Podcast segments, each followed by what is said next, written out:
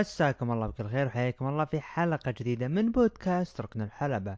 محدثكم بالأستاذ عبد الرحمن ومن الإخراج دحيم العلي. طبعا هذا حلقة رقم 78 واللي راح نناقش فيها آخر عروض المصارعة الحرة. وطبعا ما يكمل البودكاست هذا وبالنقاش والتحليل إلا بوجود أسطورة التحليل الأولى لبودكاست ركن الحلبة. أبو عوف.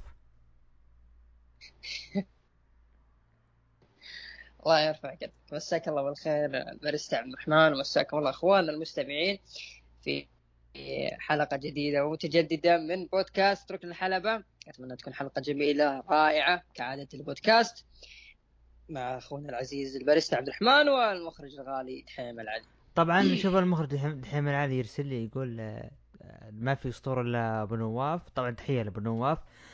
بدي شكلها بداية محارش. الأسبوع هذا شفنا آه الله يعين الله يعيننا على الدحم العلي. الأسبوع هذا شفنا عودة كرة القدم عودة دوريات من ضمنها الدوري السعودي الدوري الفرنسي الدوري الإسباني والدوري الإنجليزي. طبعا الدوري الأعظم الإيطالي إلى الآن ما بدأ. شفنا مباريات مهمة بالدوري الإنجليزي شفنا فوز آه توتنهام على السيتي. أبو دا أبو عوف أنت مسجل بالفانتزي حق الدوري الإنجليزي؟ ما لحقت والله. امم أنا سجلت وجبت سبعين نقطة يعني رغم إنه كان المفروض أكثر لكن اخترت كافاني واخترت سانشو وللأسف واحد ما لعب و... والثاني ما جاب لي النقطة فما قدرت ألحق عدل التشكيلة. الدوري السعودي شفناه بداية الدوري السعودي فوز النصر أداء ونتيجه فوز الهلال تعادل الأهلي خسارة الاتحاد. طبعا الاتحاد راح يلعب إن شاء الله يوم السبت نهائي بطولة العرب ضد الرجال المغربي أتوقع. أبرز نعم. انت... أبرز انت... أبرز انتقالات لوكاتيلي راح اليوفي بصفقة غريبة يعني. آه وش في بعد؟ أعتقد آه، هاري لوكاكو تشيلسي لوكاكو تشيلسي تزيكو الانتر لوكاكو تشيلسي. آه دنزيل شو اسمه دو شو آه هاري هاري كين ما في شيء الحين. إيه لا لا دومفريس آه. الهولندي للانتر آه هاري كين الآن في خبر بيجلس خبر مو ماشي وإنه فيه ممكن لاعب فيورنتينا فلاهوفيتش آه، الصربي المهاجم ممكن يجي. آه هذا أبرز شيء. أبرز شيء هاري كين انه أيوه تفضل. أسبوع كروي. وتحديدا كنصراوي مثلك شفت الأسبوع الكروي شفت تاليسكا.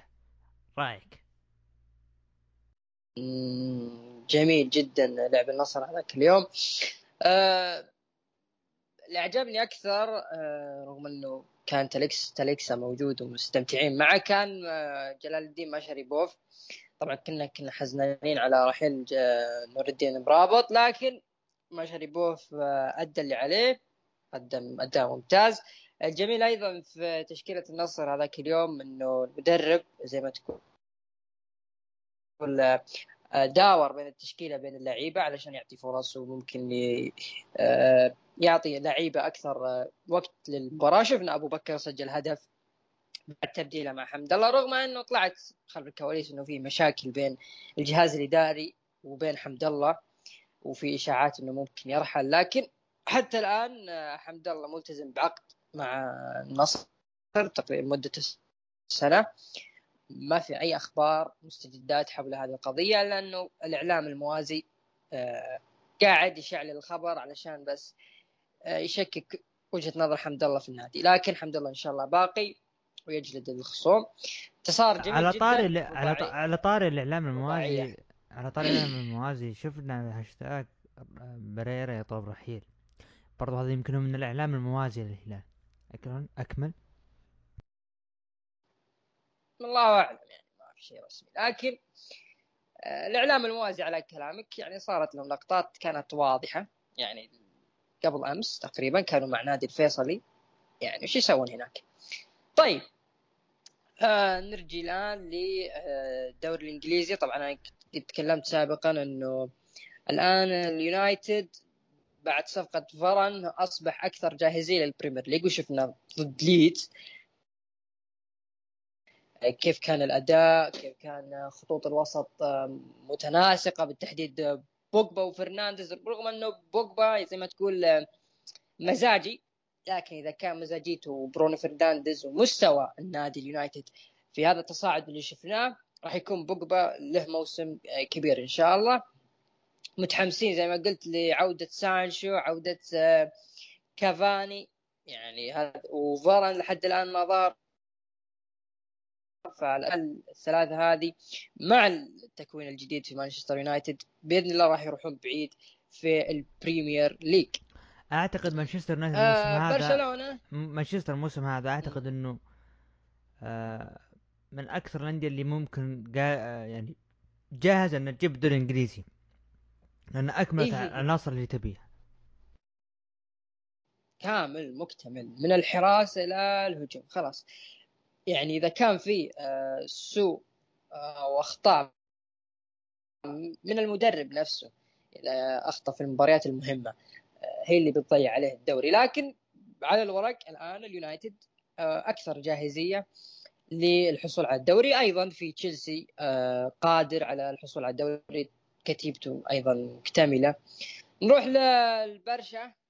يعني انتصار رباعية أيضا على نادي سوسيداد بقيادة الظاهرة.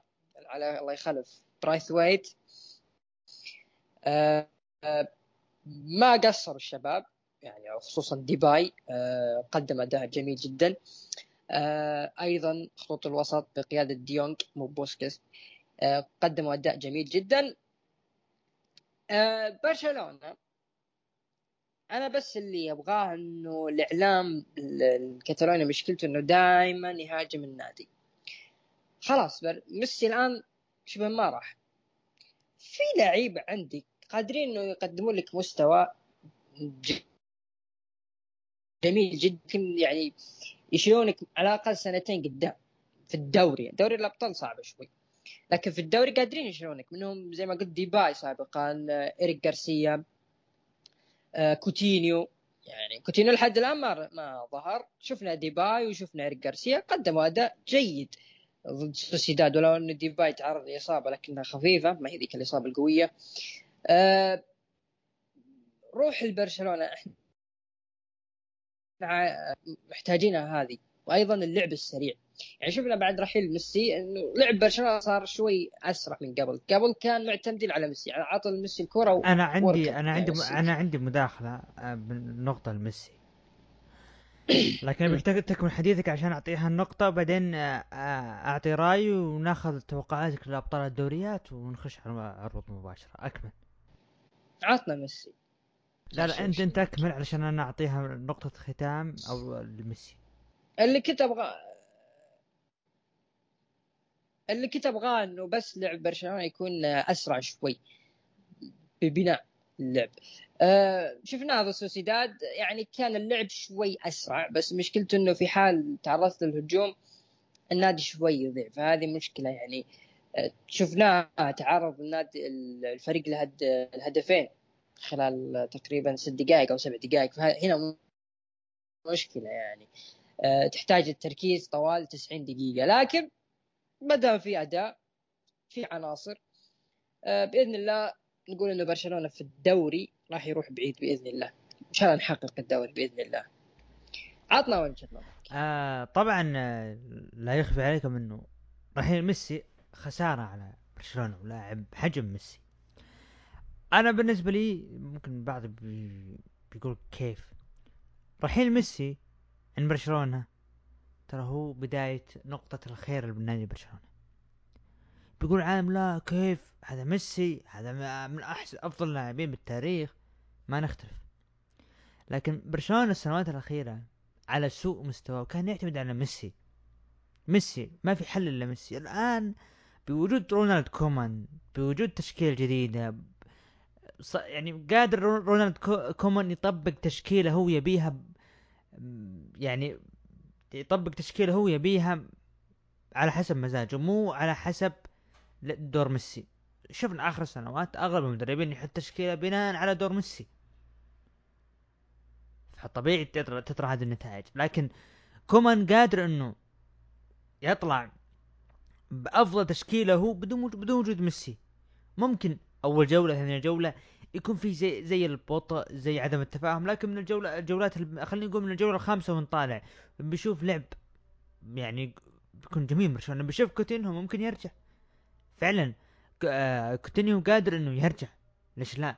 لأنه رونالد كومان العام الماضي كان يحط تشكيلة بناء على وجود ميسي والتكتيكات بناء على ميسي.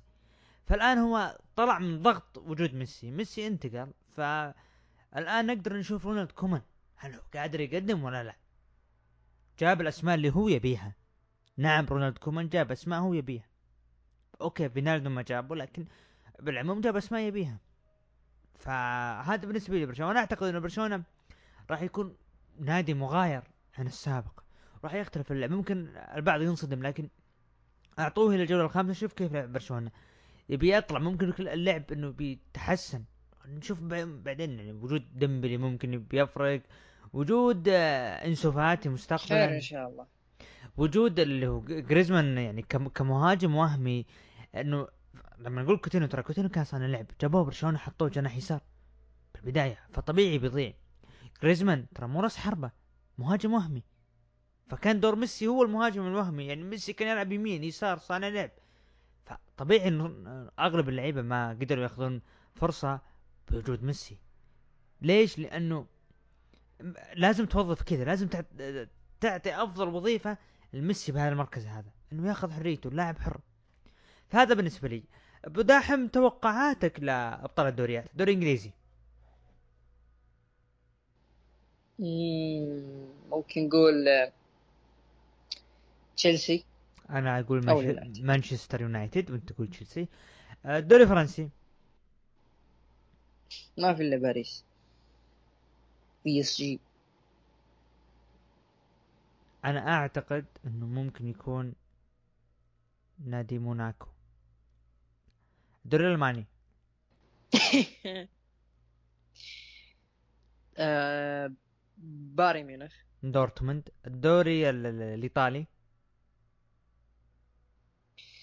آه، اليوفي. الانتر. اليوفي تقريبا. الانتر أنا بالنسبة لي. هذا بالن- الدوري السعودي. النصر. بإذن الله. لا. النصر. نبغى التوقع. قوي الكاس. ليش. لا؟ التوقع النصر؟ النصر. نعم. أنا أعتقد أن بين الأهلي والهلال. الهلال ممكن بس الأهلي؟ نشوف. ظنك جاهز؟ ليش لا؟ نشوف آخر الدوري. نشوف آخر الدوري. أنا أشوف النصر أكثر أكثر جاهزيه من الأهلي. بنشوف نشوف الدوري هذه ونشوف راح يتقابلون. بعد طبعا ندخل الآن إلى أخبار عن المصارعة. شفنا تصريح من جندر مهال. قال أنا ما حققت الدبليو دبليو لقب الدبليو دبليو لأجل السوق الهندي وأنا ما كنت بطل لأجل تسويق والكلام هذا ما هو صحيح. أنا إنسان عملته بجهد واقتنصت فرصتي. لو الشيء هذا كان صحيح ليش الجماهير ما تقول بأن فوز درو ماكنتاير بلقب ال WWE لأجل السوق البريطاني؟ قبل ما أعطي قبل ما أخذ رأيك ال- ال- ال- الجندر مهال أقول تعقب ثم تعقب ثم تعقب ثم تعقب. وش اللي أنا اقتنصت فرصة؟ كيف أصلا خذيت فرصة على لقب ال WWE مو فاز بال battle royal؟ ذكرني. لا. كيف أجل؟ لا. يده أنت قصدك battle royal اللي صارت في سماك داون ولا اللي صارت في راسلمانيا؟ لا لا لا اللي صارت هو كيف خذ كيف آه. خذ فرصة على لقب WWE ضد راندي أورتن؟ وصارت على ما أذكر مباريات تصنيف المصنف الأول على اللقب وفاز بها جندر مهال. عشان كذا صار بطل WWE أم، ويقول مو أجل لأجل السوق الهندي واصلا وقتها كانوا يشتغلون عن السوق الهندي. رأيك بتصريح جندر مهال يعني يا جندر آه، تضحك علينا. واضحة ال WWE وقتها ذاك الفترة أنا أذكرها جيدا. ال WWE كان حاطة في بالها السوق الهندي. أبرز واحد آه، يمثل الهند في ال WWE كان كان أنت يا جندر مهال. والدليل على كلامي إنه صارت مباراه في على ما أذكر آه Battleground اللي صارت بين راندي أورتن وجندر مهال. وكيف كانت آه قانون المباراة؟ ال- السجن ال- شو اسمه؟ بنجابي إيه. السجن السجن البنجابي إيه. وظهر كالي. وأذكر وقتها إنه ال WWE فتحت ال WWE Network آه مجانا للجمهور الهندي. وأذكر جابوا رقم آه، كبير.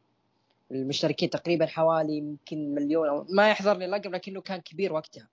فواضح إنه ال WWE كانت حاطة في بالها السوق الهندي وبالتحديد جندر مهال والدليل على كلامي شوف آخر استمر معه إلى تقريبا ما بعد الجولة الآسيوية اللي صارت في ال WWE تقريبا بعد SummerSlam. وال WWE للأسف نقدر نقول فشلت في تلك الجولة. ليش؟ لأنه كان عندها جولتين على ما أذكر اليابان والهند. وكان وقتها شينسكي ناكامورا أكبر اسم آسيوي ممكن يمثل قارة آسيا وقتها. وحطوه اللقب الجندر مهل هنا ال WWE زي ما تقول خسرت السوق الياباني وما قدمت السوق الهندي. ليش؟ لأنه ما كان في أصلا آه، زي ما تقول مشتركين آه، هنود رجعوا يشوفون عروض الدب دبليو إي. فلا ال WWE قدرت تكسب السوق الهندي اللي كانت تبغاه بقيادة جندر مهل وخسرت يعني زي ما تقول سوق أكثر آه، فاهم لل wrestling من الجمهور الهندي. علشان كذا كيف خسر جندر مهل لقب سماك داون ضد اي جي ستايلز اللي كان مع إيش؟ لقب اليونايتد ستيت. خسر لقب الولايات. الأسبوع اللي بعده خذ لقب الدب دبليو فهذا إيش معناته يا جندر مهل؟ معناته الدب دبليو كانت حاطة في بالها السوق الهندي. والدب دبليو أصلا فشلت في هذاك السوق ما فهمت. وغيرها ال booking اللي كان يصير في عروض سماك داون وقتها. فواضح إنه الدب دبليو فشلت في فهم السوق. خسرت اسم كبير لما آه، ما أعطت شينسكي ناكامورا لقب الدب دبليو اي للجمهور الياباني ولا قدمت العرض الهندي.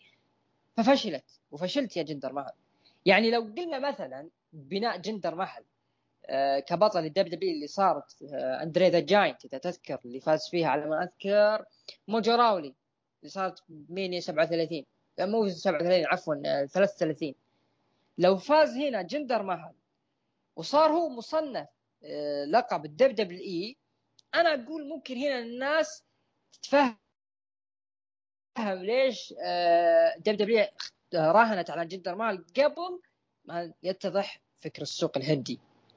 وغير أنه ممكن تعطي آه، وزن لمباراة اندري ذا جاينت ال battle royal. أنت لا اعطيته يعني تخيل خسر مباراة يعني ظلامية نقدر نقول بعدها بشهر حقق لقب الدب دبليو ف يعني تناقض في جندر مهل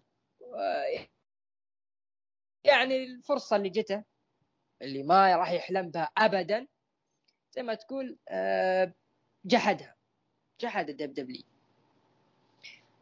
كلامه بخصوص درو ماكنتاير إنه كان لأجل السوق الياباني أختلف معه أكيد.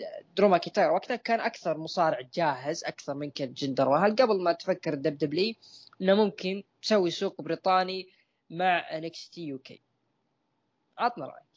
أصلا سوت آه، السوق البريطاني من قبل درو ماكنتاير أتفق معك بخصوص booking اللي هو جندر مهال إنه المفروض يفوز مثلا بالاند اندري ذا جاينت ياخذ فرصة أوكي يجي يطالب يقول أنا حبيبي أنا بطل اندر ذا جاينت أنا اللي باخذ فرصة. هذه ممكن تمشي. هذه ممكن تمشي. إنه مثل ما صدم العالم فاز ببطولة اندر ذا جاينت يفوز بعد بيصدمنا طبعا بعدها في اللي هو جولدبرغ تحدث بك انه بعد سمر سلام تبقى لي نزالين مع ال WWE جولدبرغ خلاص بعدها راح يعتزل ولا؟ اي دبليو فسخ عقد ما أدري. لو راح ال AEW هل ممكن يقدم شيء معهم أيضا؟ ما أعتقد لأنه زي ما تقول AEW جمهورهم زي ما تقول حب هارد كوريين أو آه، زي ما تقول ما هو هامهم اللي قاعد يصير في دب دبليو يعني هذا فكر الشركة لكن فكر الجمهوري ما يبون شيء من دب دبليو لكن لو جبت لهم جولدبرغ اللي زي ما تقول مثل شريحة من الكارهين للدب دبليو شريحة كبيرة وتجيب لها ال AEW إذا صار مكروه ممكن. لكن ما أعتقد إنه ممكن يوقع ال AEW طيب. هذا حرق نقول نتيجة سمر سلام بأنه أعلن جولدبرغ إنه باقي نزالين. يعني البعض ممكن يقولون هذا حرق لي بأنه ممكن يفوز إيه. جولدبرغ والبعض يقول لا هذا حرق لي بأنه ممكن يعتزل انه يخسر جولدبرغ من الأساس من الأساس كان المفروض بوبي لاشلي ضد بروك ليزنر ما جددوا مع بروك ليزنر أو ما وقعوا معه فجابوا بديل اللي هو جولدبرغ حتى جولدبرغ أصلا ما اتضحت الأسامي أو إنه أحد راهن عليه إنه ممكن يرجع للمصارعة إلا بعدها ما صار في شيء عن بروك ليزنر لما ظهر بفيديو اللحم تذكره؟ لما ظهر هناك عاد جولدبرغ فمن الواضح أصلا إنه جولدبرغ جايبينه بس علشان إيش؟ يعبي البوبي لاشلي في سمر سلام لكن على كلامه إنه تبقى له نزالين يعني لو نقول سمر سلام نزال ممكن نشوفه في عرض السعودية وممكن نشوفه برسلمينيا أو بأي عرض ثاني خلال السنة. يعني أو أنا أرى ممكن أنا أرى- WWE تكون عندها فكرة ثانية. اسلم. إنه عقد جولدبرغ بما إنه باقي له مباراتين في عقده راح نخلي المباراتين هذه على جنب. بعد SummerSlam إذا ها يعني زي ما تقول آه، طحنا في حفرة نادينا جولدبرغ يسوي ذا المباراة وخلاص. أوكي وبتكون يعني أخل من جهة إنه ممكن تكون في مباراة بالسعودية له وتكون أخيرة. الدريو في تصريح قال أنا معجب بما تقدمه AEW والكثير من النجوم هناك هم أصدقائي. وهي مجرد مسألة وقت وقت لأعمل معهم أو أو مع الاتحادات الكبرى الأخرى. هذا مثل اللي يقول لك والله يا أخي يا أخي أنا عندي أصحاب مثلا آه، بالمكان الفلاني.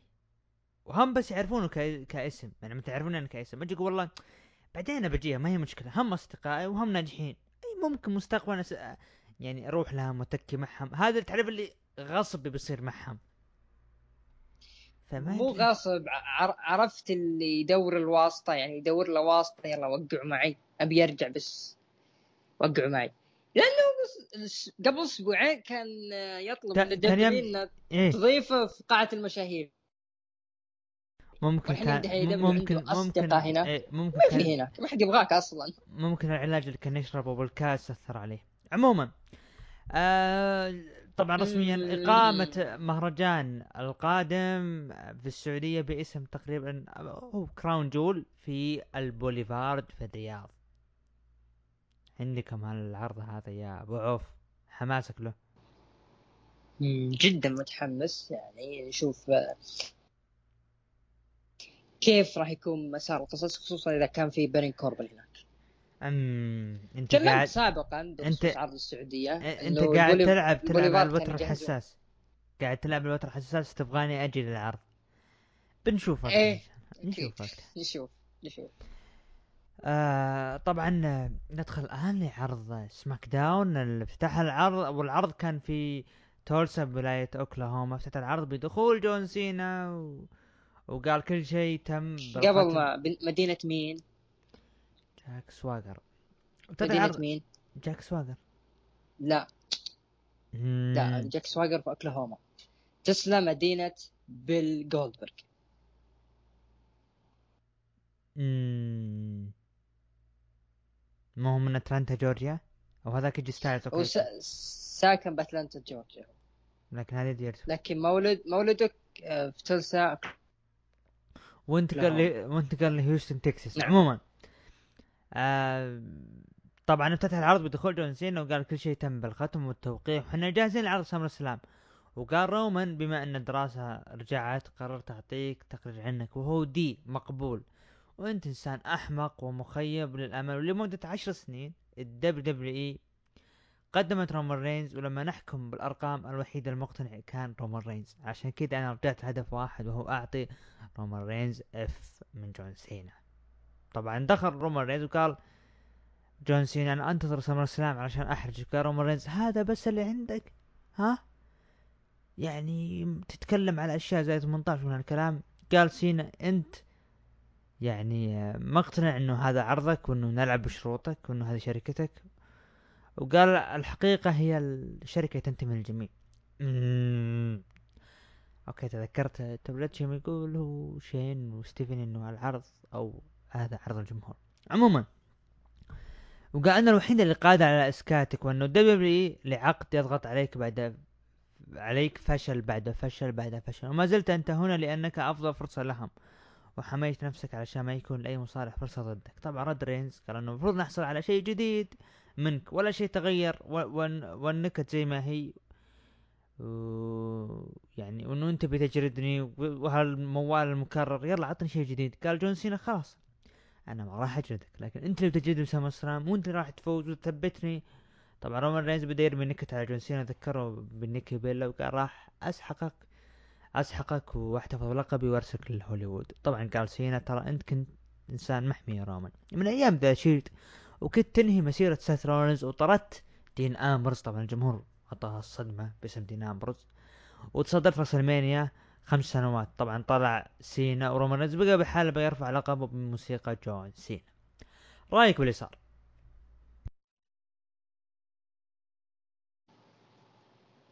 ال WWE عندها آه زي ما تقول أكبر اسمين في الشركة. اللي هم جون سينا ورومان رينز. حابين يعني يكون بينهم face to face عجبني ال face to face بينهم إنه جون سينا مثلا زي ما تقول بما إنه ماخذ راحته و free بالبروموهات ورومان رينز زي ما تقول آه، ممسوك أو متقيد بالأشياء اللي يقولها. فهذا اللي صار غير إنه متقيد بشخصيته ال Head of the Table promo يعني صحيح إنه ذكرنا الدراسة قربت لكن آه، آه، أعتقد إنه ال WWE بما إنه عندها عرضين SmackDown قبل SummerSlam حابة إنه تسخن العداوة أكثر وأكثر خلال أسبوعين. بالنسبة للبرومو آه، جون سينا ورومان رينز تقدر تقول اللي كانت مختصرة والعداوة تقريبا في هذا البرومو إنه جون سينا نجم جماهيري وجون سينا سوى وسوي يسوي وهذه شخصيته ورومان رينز هذه شخصيته بس. هذا اللي صار تقريبا خلال البرومو هذا. آه لو لما نذكر إنه جون سينا استعرض آه سلبيات رينز آه لما ذكر بار ال Shield و... وانت كنت محمي وفشل بعد فشل. فأنه زي ما تقول WWE تبي تعطي جون سينا shoot على رومان رينز عشان رومان رينز يرد بكلمتين ممكن تسكته أو ممكن تعطيه ال boo للجماهير. لكن اللي صار العكس لما تذكر جون سينا آه سالفة ال Shield وسالفة إنه آه تصدر ألمانيا خمس سنوات اللي ممكن نقول آه مو بفاشلة لكن ألمانيا هذه السنة ممكن تقول حلوة. لكن ألمانيات اللي قبل أكيد كانت سيئة جدا في مسيرة رومان رينز. خلنا نشغل شوي هرمون جون سينا يعني يا رومان رينز بالحديث عن نيكي بيلا يعني هذا اللي عندك. يعني يوم إنك تقول جون سينا هذا اللي عندك أنت ما عندك إلا نيكي بيلا وباسحقك وبوديك لهوليوود. إيش عندك طيب؟ هذا جون سينا عندك. فعلا هذا اللي صار. جون سينا بقد يتكلم ويذب عليك ويخلص عليك في خلال 1 2 3 أنت يا رومان رينز ما عندك شيء وقاعد تبتسم طوال البرومو. يعني هذا اللي أنا ما حبيته. أكبر شيء. هذا اللي أنا ما حبيته. إنه إنه كان يبتسم يذكرنا ب No Mercy وكيف كان يبتسم. رغم إنه يعني متى رجعت شخصية head of the table وشخصية الزعيم يوم قال أنا راح أسحقك. هنا okay أخيرا رجعت. آه بالنسبة لي شخصية الزعيم تحسنت بعد هنا النسل هنا أنا أعطيت إنه رومان رينز أكيد. آه راح نطلع منه بشكل قوي جدا. لكن بالنسبة لي WWE تبغى تعطي إنه لا زال اللي صار بينهم زي ما يسوون مع سيث رولينز وايج إنه اللي صار بينهم خلال عام 2017 هو نفسه عام 2021 يعني ما تغير شيء. أنا.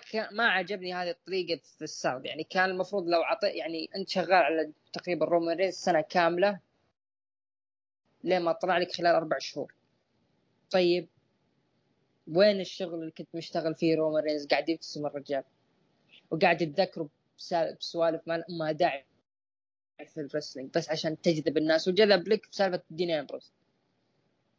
ففعلا.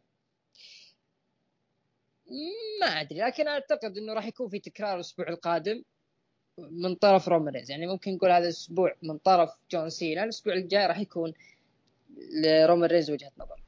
على طار الأسبوع القادم آه، بنك ها قريب اي دبليو دبليو طبعا أنا جالس بس برميها وبكمل يعني. عموما. هو هو راح راح يجي الدبليو بس يا دبليو في البداية ولا دبليو في الأخير؟ الله أعلم. الله أعلم. طبعا. سنشكي حسب الله عليك يا بنك. سن ناكامورا أنا أدري إيش فيني شينسكي ناكامورا. ناكامورا طبعا لعب مباراة ضد أبولو كروز على لقب القارات. أنا فيني قمت أكلج؟ عموما. الصيام مأثر عليك. لا لأنه كانت صدمة لي النتيجة. أو التوقيت. طبعا لعب آه، ناكامورا ضد أبولو كروز على لقب القارات. انت مباراة بانتصار ومفاجئ لناكامورا يحقق لقب القارات للمرة الثانية.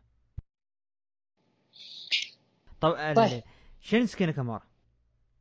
حقق اللقب للمرة الثانية توقيت المباراة غلط. صدمة. ليش بالذات بسماك داون يصير النتيجة هذه؟ وهل القرار صحيح بل بأنه يفوز ناكامورا؟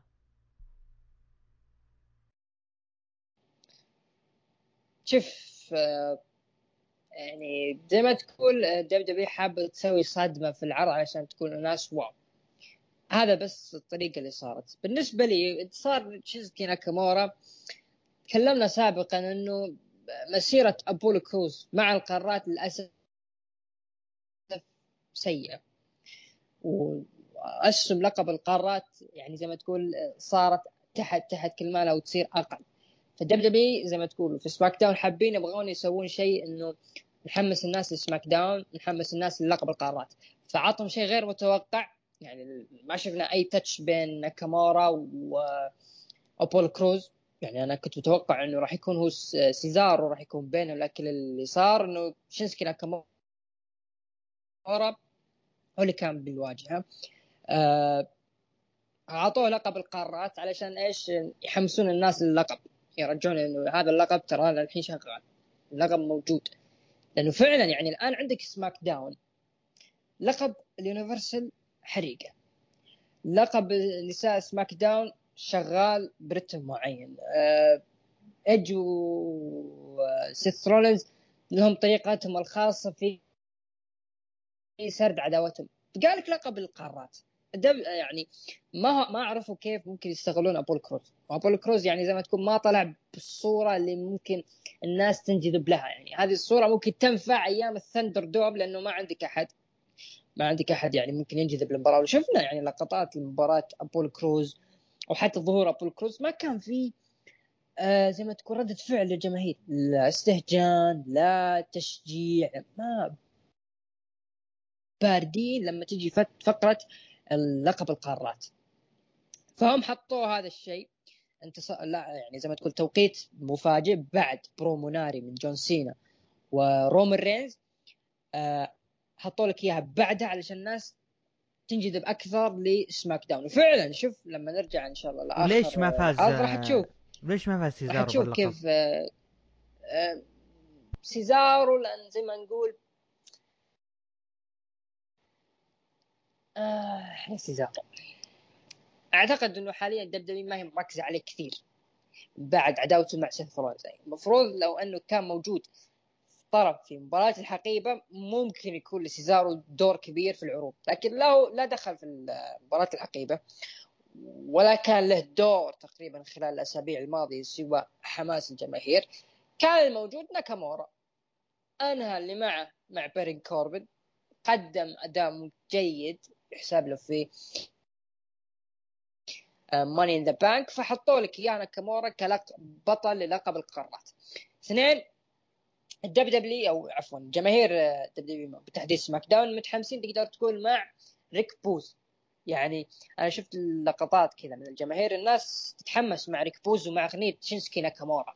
للأسف WWE ما تطلع الحماس والاستهجان أو الحماس ورده الفعل اللي يطلعها ناكامورا لما يدخل.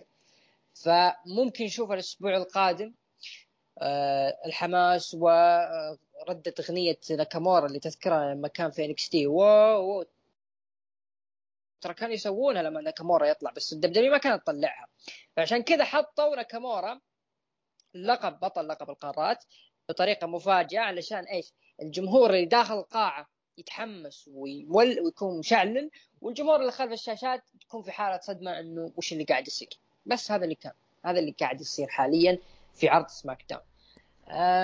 متحمسين لفترة كامورا إن شاء الله يقدم فترة جميلة عوضا عن الفترة اللي قدمها العام الماضي مع سيزارو وسامي زين بالنسبة لي آه، فوز شينسكي ناكامورا. أنا ما عندي أي اعتراض لكن توقيته استغربت. المفروض يكون ب SummerSlam صدقني الجمهور لاس فيغاس بيشعلن بالفوز بعد خلف الكواليس شفنا؟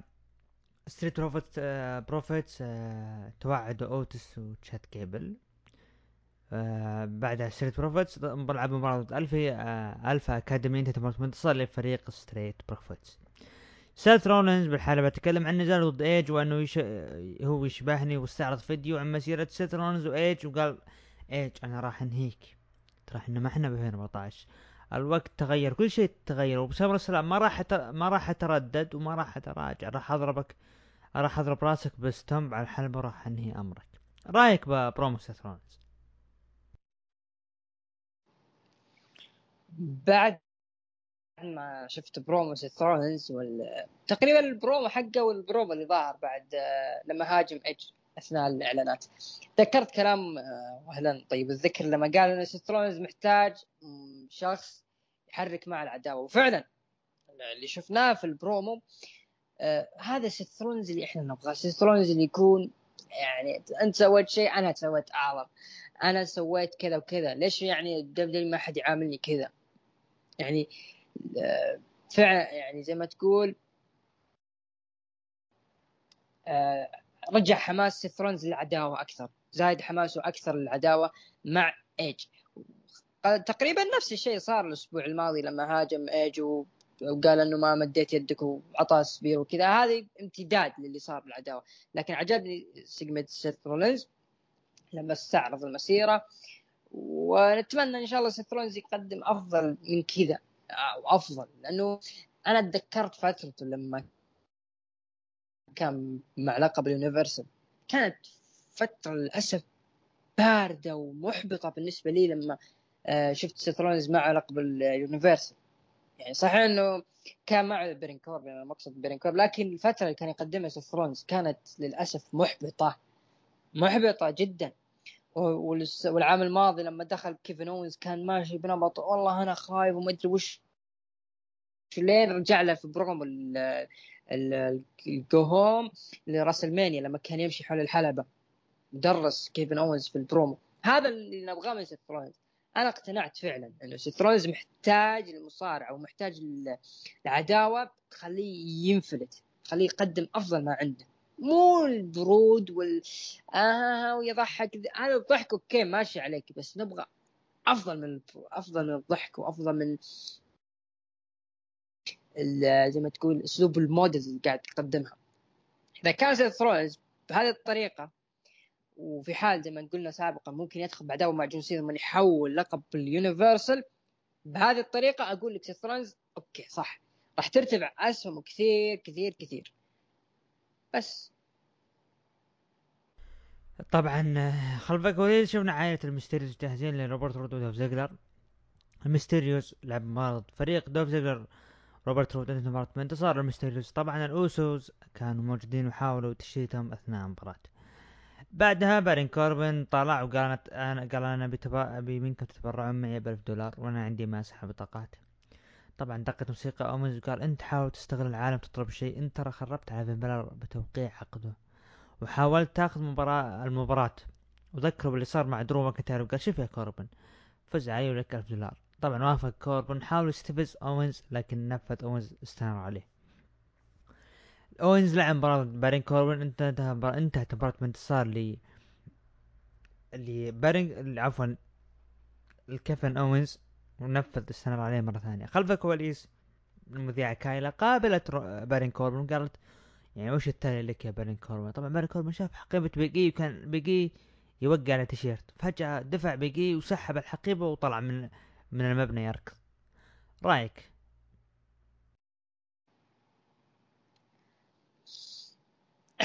طيب. آه هذا زي ما تقول دب دب كانت بانية بارين كوربن المسكين اللي ما هو قادر يعني انتهت به الدنيا. صار يظل نفسه للناس أكثر. بس إحنا ممكن نقدم شيء تخليه بارين كوربن إيش؟ غير متوقع. زي ما شفنا في طاولة التوقيع بين فين بالور ورومان رينز كان بيوقع بارين كوربن الناس ما كانت متوقعة. كانت تتوقع إنه ها بيسويها بارين كوربن وها ممكن يفوز لين ما ظهر جون سينا. بي كانت ماشية بهذا الوتر إنه ممكن يصير في بارين كوربن شيء الناس ما هي متوقعة له. okay خسر ضد كيفن أوينز هذه. استكمال الشخصية اللي قاعد يقدمها بارين كوربن المستضعف واللي قاعد يذل نفسه للناس وللاخرين آه بعدها إيش صار؟ سرق حقيبة بيق إي هنا الناس راح تنجذب أكثر لشخصية بارين كوربن إنه فعلا الرجال راح ممكن تطلع منه أشياء غير طبيعية. يعني ممكن مثلا في سمر سلام بعد مباراة جون سينا ورومان رينز ممكن يسرق ممكن يكون بيق إي موجود خلف الكواليس. مثلا ويسرق الحقيبة ممكن يصرفها ليش لا؟ ممكن. آه يعني ما نقول لا سمح الله لكن آه ممكن يا رب يفوز سينا يفوز آه يعني يفوز جون سينا باللقب بعدين يدخل بيق إي عفوا يدخل بارين كوربن, بارين كوربن ويصرف الحقيبة وياخذ اللقب ويعلن بأنه هو البطل. بعدين يجي بعرض سماك داون يسحبون من اللقب يقول حبيبي. الله يستر بس بس ما الحقيبه الحقيبة أنت ما هي لك.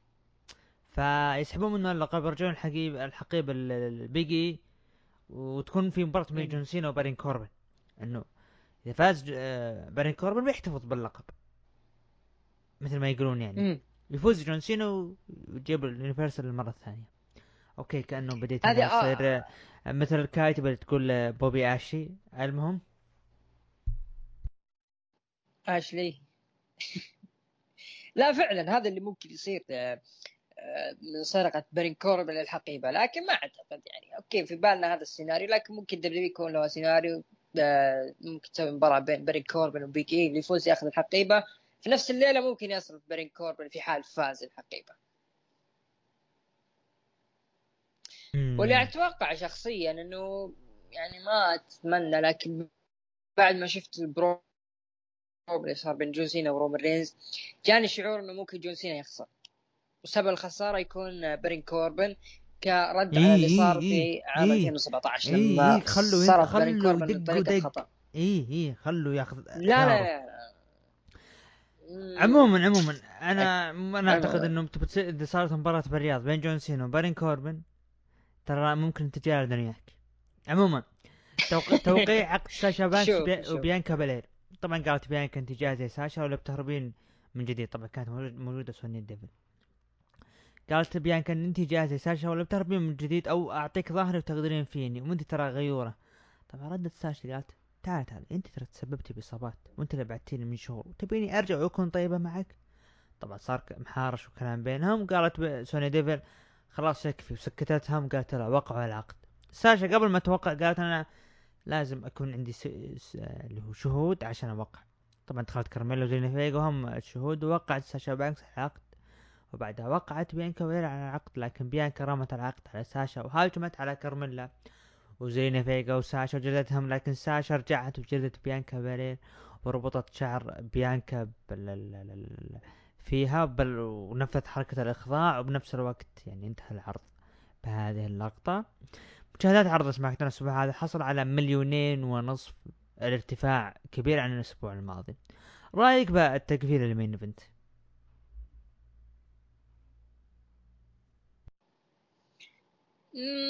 يعني زي ما تقول فقرة توقيع عقد ك...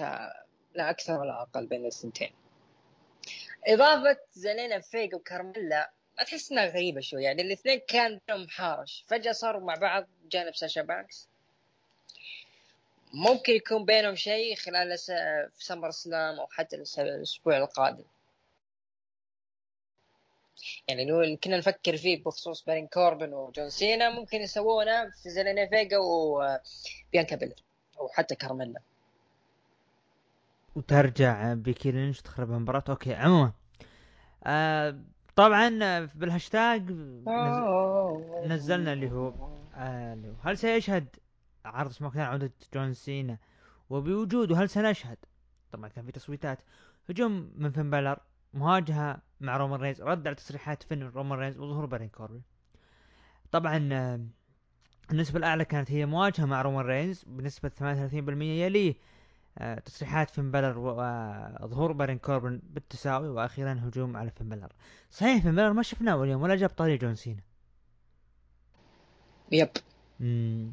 طبعا آه، كان في ينقص البرومو ظهور فين بلر. فعلا فعلا. أعتقد أنا آه، تمنيت تمنيت. ممكن ممكن بالعرض ال- ال- ال- ال go home ممكن يرمي كلمة جون سينا على فين بلر أتوقع.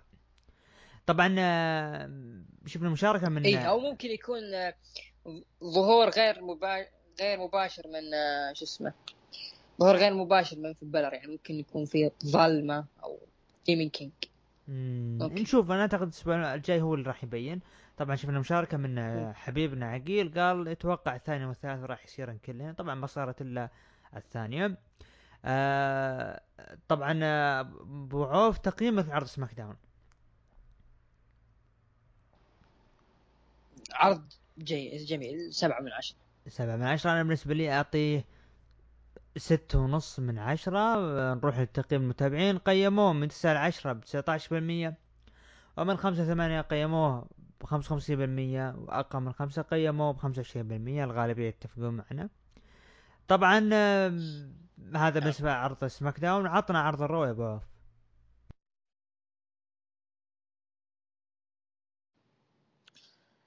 عرض الرو عرض الأحمر. طبعا أقيم عرض الرو بمدينة سان أنطونيو تكساس مدينة الأسطورة شون مايكلز ومدينه سبيرز. طبعا آه، افتتح العرض النجم راندي أورتن وتحدث بأن الجميع سألوا ليش هاجم ريدل والرجال كان يبغى يساعدني بس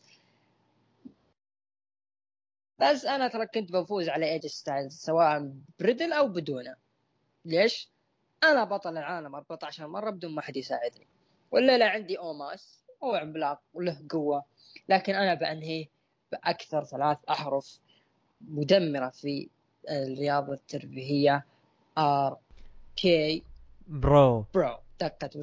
دقت وثيقة مات ريدل وتحدث بأنه آه، ليس مضطر لتعليل آه، هجومه عليه. لكنه اعتبره مات ريدل إنه درس قالوا راندي أورتون. درس كيف درس؟ قال ريدل اي درس طبعا جاب طاري الدراسة إنه كان ينجلد وكذا لكنها كانت درس وهذا اللي صار أعطيته RKO علشان إيش؟ آه، تكون درس للأفضل والأفضل هو عودة الفريق وش رأيك يا يا ابو؟ طبعا ظهر اي جي ستايلز وقال وش رأيكم يا الحبايب ب RK-Bro ما حد يهتم ما حد يهتم هل أنتم رجعتوا ولا تفرقتوا. يا راندي تراك فزت بالغش يوم ذا الحبيب. لكن اليوم عندك أوماس سواء بريدل أو بدونه راح تنجلد. ويا ريدل ترى تراك طفشتني من كلمة bro. خلاص. أنا راح أجلد كل يوم لدرجة إنه أكسر الفك حقك لدر... عشان الأطباء يغلقون فمك ولا عاد تتكلم. وقبل آه مات ريدل آه التحدي. طبعا صارت مباراة بين مات ريدل ضد اي جي ستايلز. كان قبل بداية المباراة راندي اورتون بجانب ريدل لكن راندي اورتون انسحب. صارت المباراة وانتهت بانتصار ل اي جي ستايلز. آه عطنا رأيك بخصوص الافتتاحية. طبعا الشيء الجميل يوم قال راندي اورتون RK وتدق موسيقى ريدل على كلمة bro. جدا جميل مات ريدل اللي قاعد يقدمه بأنه أوه يعني تعرف اللي تطيب القلب؟ تعرف يعني طبعا تحية لسعاد إيش اسمها سعاد عبد الله؟ الفنانة الكويتية. الممثلة اي سعاد عبد الله هي اي سعاد عبد الله. طلاري اي سعاد عبد الله إيه. طبعا تحية لها نذكر أحد شخصياتها اللي فضه قلبها أبيض. هذا هو هذا ما تردل ما تردل قلبه أبيض. فضه قلبها أبيض هذا هو ما تردل على النية يقول لك والله ما ترد القلب ابيض اي ما تدري فقال على النية فقال أوه ترى أدري أنا عارف إنه ضربت RKO عشان تعلمني وعارف إيش يصير. فجدا جميل سواه مات ريدل طبعا ما أدري هل أنا الوحيد ولا لا؟ يا أخي اي جي ستايلز يتهيألي صار ممل بالبروموهات ولا لا؟ لأنه شوف جالس يطقطق مع راندي أورتون ما أدري. ما أدري أنا أنا أحس إني بديت أمل من بروموهات ستايلز. أحس إنه في شيء ناقص ستايلز. أحس إنه فقد شغف البروموهات اللي طول عمره يجلد العالم فيها. رأيك أبو بخصوص ستايلز أنا أحس إنه مثل ما إحنا يعني ما إحنا حابين نوقع ستايلز إنه يكون في فئة فئة فقره وما في أحد سوى مات ريدل اللي قاعد يشعل العداوة. هو اللي خفت إيش من مقدار ستايلز. تحس إنه ستايلز يبغى أكثر. يبغى يعني آه، يطلع من الروتين. لما قعد يتكلم ويبربر على راندي اورتون وشفناه الأسبوع الماضي حطوه مع راندي اورتون main event رو علشان إيش؟ يرجعوا الحماس ل اي جي ستايلز وهذا اللي صار. آه، ممكن أتفق معك بخصوص إنه ستايلز خف شغفه كثير بعروض الرو. كأنه يلمح إنه ممكن يكون له بعد ما يخسر يخسرون ألقاب سمر. سلام ممكن يكون له فترة غياب بسيطة ممكن أسبوع أو أسبوعين يظهر فيها أومس كذا على بعيد علشان ممكن يظهر أومس. العرض الروب بعدين يظهر لي فترة بناء مهرجان السعودية. ما أدري أنا اللي أشوفه كذا. بخصوص مات ريدل عجبني كثير مات ريدل من بداية من بداية ظهوري في البودكاست وأنا كنت أقول مات ريدل هذا الإنسان ال WWE قاعدة تحطه مع راندي اورتون تحطه مع نجوم كبار. وشفناه في Money in the Bank علشان إيش؟ ممكن WWE ناوي عليه يكون شيء كبير بعدين مستقبلا. يعني قاعدين نشوف شخصية ترفيهية حلوة من مات ريدل بعد ما ال WWE تركز عليه ويبدأ شغل فينس مكمان اللي والله بطل واجهة ال WWE ما يكون شخصية ترفيهيه لا يكون شخصية قوية. فممكن شغل آه، مات ريدل بحال ال WWE ركزت عليه إنه ممكن يكون واجهة ممكن عرض رو حتى عرض سماك داون في حال راح هناك ويحطونه مع الكبار جون سينا رومان رينز راح أكيد يبدع معهم ممكن نشوف انقلاب لشخصيه آه، مات ريدل ما أعتقد الأشهر القادمة لكن ممكن بعد ال Mania أو في بناء ال Mania ممكن يشوف تحول كبير لمات ريدل. لأنه الرجال هذا في حال ما استغلوه صح وابقوا على الشخصيه الترفيهيه صحيح إنه حابينها لكن ترى الناس مع الوقت تمل وفي موسم الراسلمانيا الناس مشتحنة الناس يعني حاب يعني رجعت ناس تتابع بس علشان موسم راسلمانيا بعد تسحب. نسمع إنه في شخص اسمه مات ريدل وقاعد يدخل مع ستايلز وراندي والحين ممكن يدخل مع جون سينا. مع إنه جون سينا ممكن يدخل مع فين بالور لكن ممكن ال WWE تحطه معه. فمن هذا مات ريدل فإذا شافوا مات ريدل في هذيك الفترة ممكن ال WWE إذا حابة ترجع للسوق وحابة ترجع لشخص تفرض سيطرتها من جديد أنا أقول مات ريدل مات ريدل مات ريدل هو اللي أنسب شخص حاليا إنه يرفع للشركة ويطير بها فوق. مات ريدل أتفق صراحة صراحة أتفق معك بخصوص مات ريدل فعلا فعلا هو الواجهة القادمة. نعم. آه صرحت بطلة نساء Raw كالعادة آه نيكي آش بأنها تفكر بريا وتشارلت ولكنها آه آه قادرة بهزيمة ريا ريبلي والحفاظ على اللقب حتى SummerSlam بالعزيمة والثقة والإصرار. بعدها صارت المباراة بين نيكي آش وريا ريبلي تشارلوت كانت على طاولة التعليق. آه، انتهت المباراة بانتصار لريا ريبلي. بعد المباراة شفنا هجوم من نيكي آش على تشارلوت هجوم عنيف. جلدتها جلد وفزعت معها ريا ريبلي. تعليقك يعني هذا منحنى جديد في شخصية نيكي آش. ريا ريبلي استغربت بعد مباراة no no No Holds Barred شفنا هجوم عنيف من نيكي آش. آه بالنسبة لي أنا شفت إنه يعني نيكي آش كل ما انها تقدم مستويات جميلة وكل ما تتطور أكثر وأكثر لكن فوز ريا ريبلي على نيكي آش انصدمت شوي منه.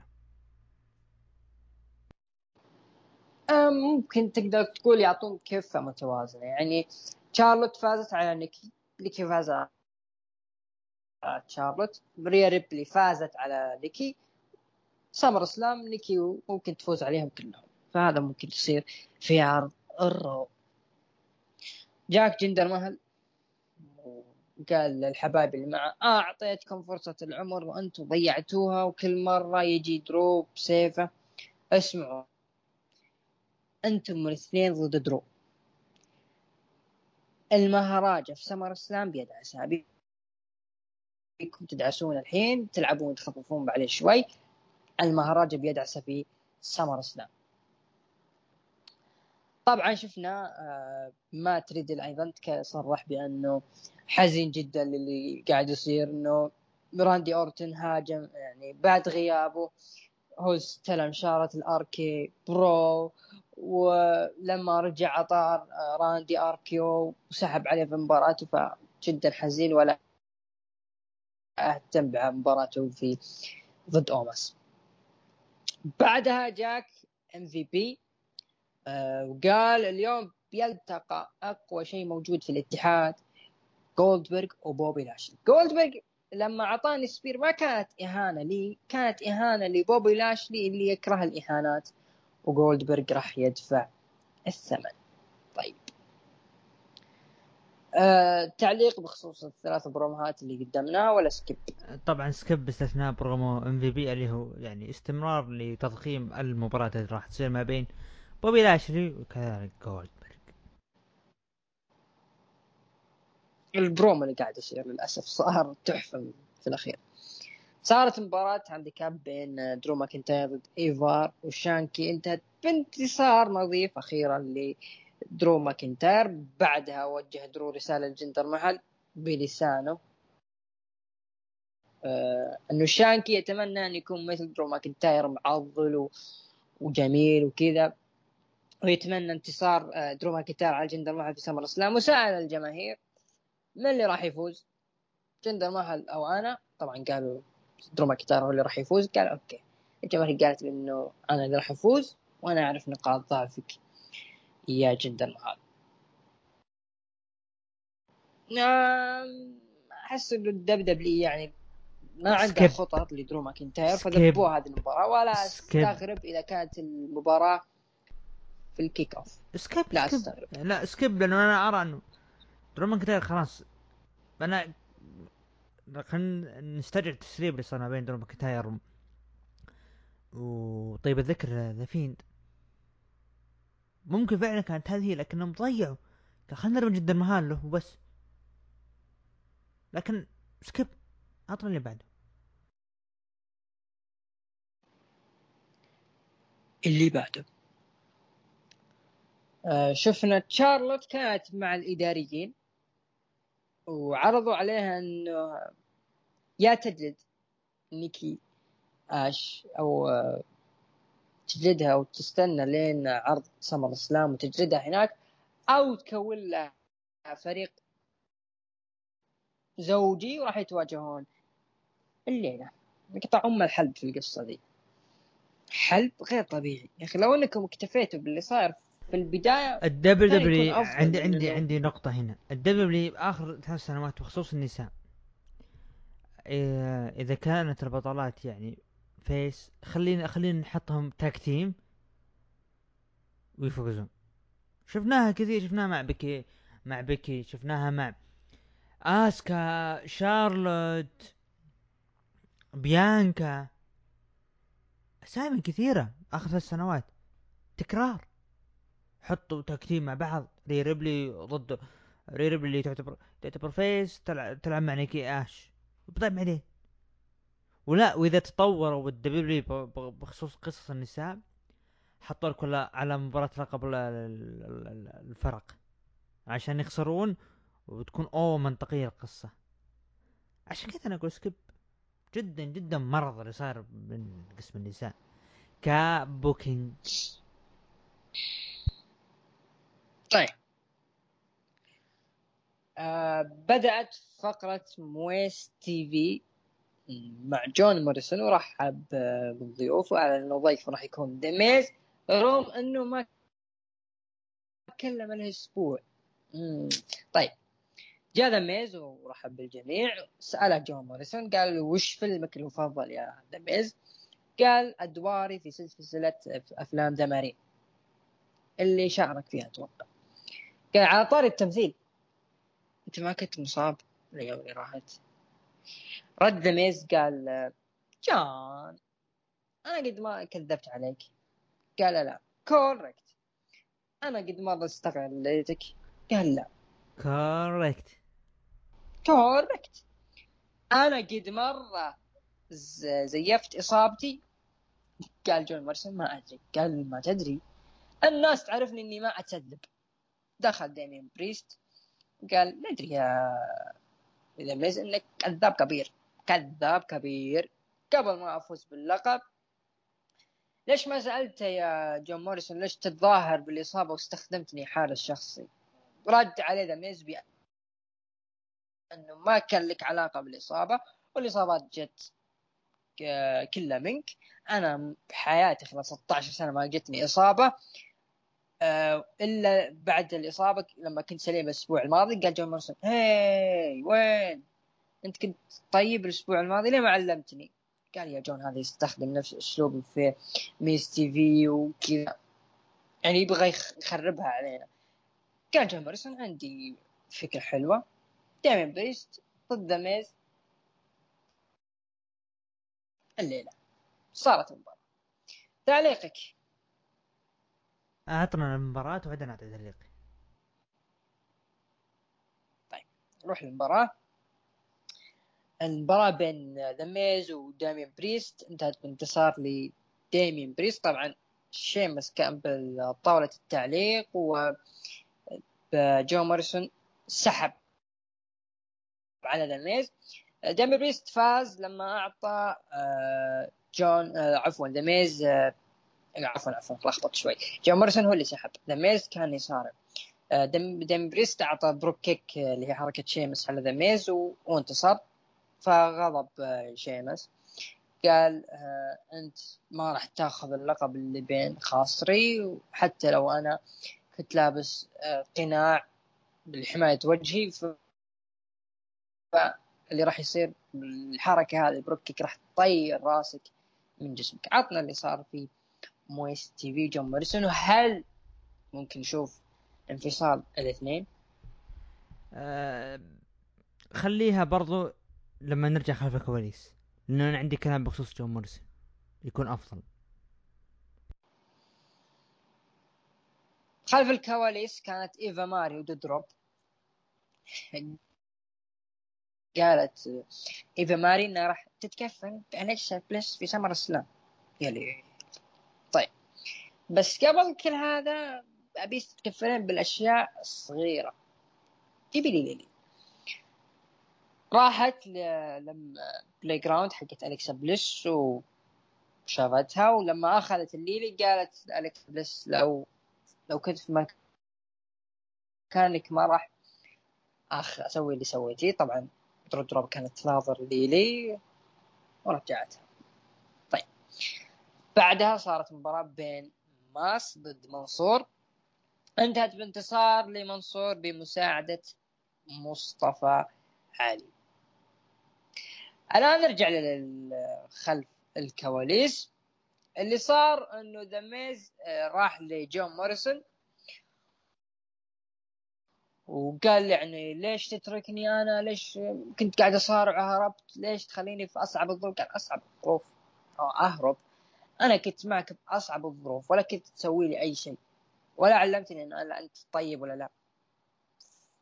لازم يكون لي شيء يعني أفعله لنفسي قال شوف علشان يعني أكون سعيد معك وأرجع لك ابتسامتك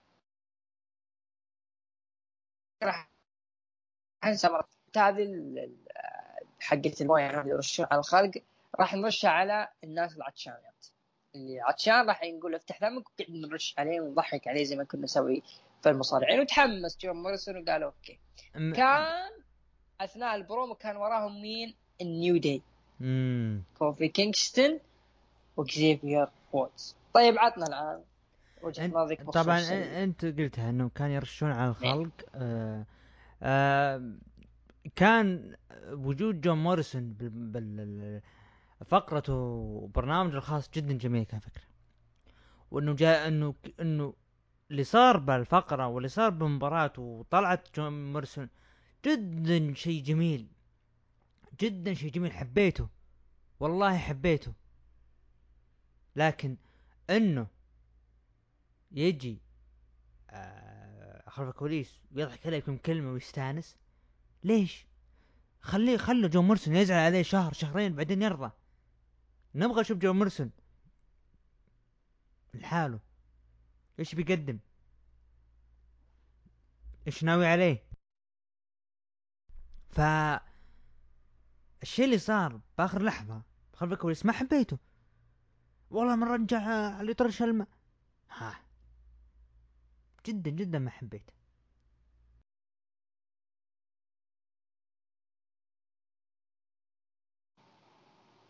أنا سابقا كنت طالب إنه بعد إصابة ذا ميز في الرباط الصليبي تبدأ مسيرة جون مارسون. لكن دبليو للأسف ما سمعتنا. قامت تمشي اللي تبغاه لين طاب ذا ميز الآن طاب ذا ميز ممكن تبدأ مسيرة جون موريسون الفردية سواء على لقب ال United States أو حتى لقب القارات. أو ممكن نشوفه بعدين في لقب دبليو ليش لا؟ جون موريسون قادم. بس على حساب ذا ميز أو على حساب الشيء اللي قاعدين يسوونه ميز وموريسون ما أدري. أه، هل ممكن يعني في حال تفرقوا هل ممكن ذا ميز يبقى ذا ميز وجون موريسون يبقى جون موريسون الأيام الجاية إيش راح تصير؟ لكن لازلت أطالب بأنه جون موريسون لابد يكون له دور فردي. لأن الآدمي قادر قادر قادر يقدم لك شيء آه، يثبت نفسه مع ال roster. مو نقول ممكن نقول ضعيف بمقارنة ال roster بمواجهة SmackDown. ليش Raw ضعيف؟ لأنه عندهم أسماء مصارعين لكن قاعدين يستخدمونهم غلط. يعني okay هذا المصارع ممكن ما نقدر نستخدمه في البرومو لكن نقدر نستخدمه في المباريات يسوون العكس. هذا يستخدمه في البرومو ويقدم لك مباراة برومو سيء بمباراة جيدة. طيب ليش تستخدمه في البرومو؟ عطى مدير أعمال زي The Miz مثلا. موريسون okay ممكن يقدم لك برومو حلو لكن أفضل أداء على الم... على الاداء على المباريات. لكن حلب القصص اللي قاعد يصير في عرض ال Raw هو اللي أدى لمستوى عرض Raw في هبوط كبير مقارنة ب SmackDown. شوف SmackDown كيف ماشيين عداواتهم صح. قاعدين يستخدمون مصارعينهم على الأشياء اللي المصارعين يتميزون فيها. هذا يتميز مزهرية حطه مزهرية زي زيلينا فيجا. هذا يتميز ببروموهات زي جون سينا ورومان رينز كثقل في ال main event حطوا لهم.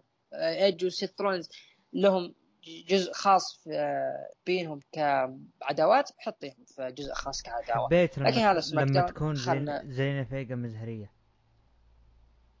اي لانها مش مش تقدم يا أخي؟ ما عندها تقديم مباريات. وراحت راضي يعني ما ما ممكن يكون لها شيء مستقبلا. نرجع لعرض الرو. آه صارت مباراة بين راندي اورت ضد أوماس. انتهت بال DQ لراندي أورتن. طبعا ايجي ستايلز وأوماس ما قصروا جلدوا لك راندي أورتن جلد. آه لكن تدخلهم المحزم المليان مات ريدل أو ريدل فزع له شوي. بعدها قام راندي. لما قام راندي قال أنا صح ما أحترمك ولا أعتقد قد احترمتك.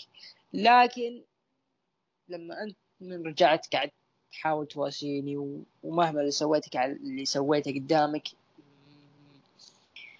ممكن نقول إنه اركي برو عاد. احتفل تريدل واحتفلوا الجميع وصافحوا واحتضنوا مع بعض.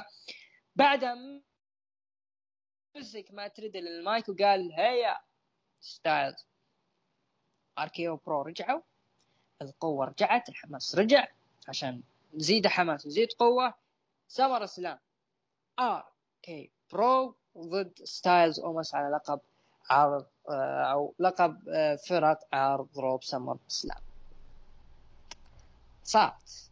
صارت وكم كان متوقع. و... يعني ممكن نقول إن شاء الله إنهم يفوزون. هو الأقرب. مات ريدل راندي اورتون يفكونه من أوماس وايجي ستايلز يريح كم أسبوع بعدين يرجع بشخصية جديدة. لأنه خلاص أوماس مرض. والله مرض. ما في فايدة منه. ما راح يقدم لك شيء. والله ما راح يقدم شيء. ما أنا أقول لكم بس يا إنه ترجع أنت للإنتر تاخذ رقم تسعة يحسبون جمهور الإنتر ان انت لوكاكو يا تترك مصارع اللي انت قادر اللي انت قاعد تسويه أنا ما حبيته. والله يا أومس ما حبيته. إكس. جالس ياخذ حق إيجي ستايلز جالس يظلم إيجي ستايلز جالس يقلل من حجم ايجي ستايلز جالس يقلل من حجم بروموهات ايجي ستايلز يا أخوان ايجي ايجي ستايلز هذا. هذا ايجي ستايلز حرام يصير كذا له.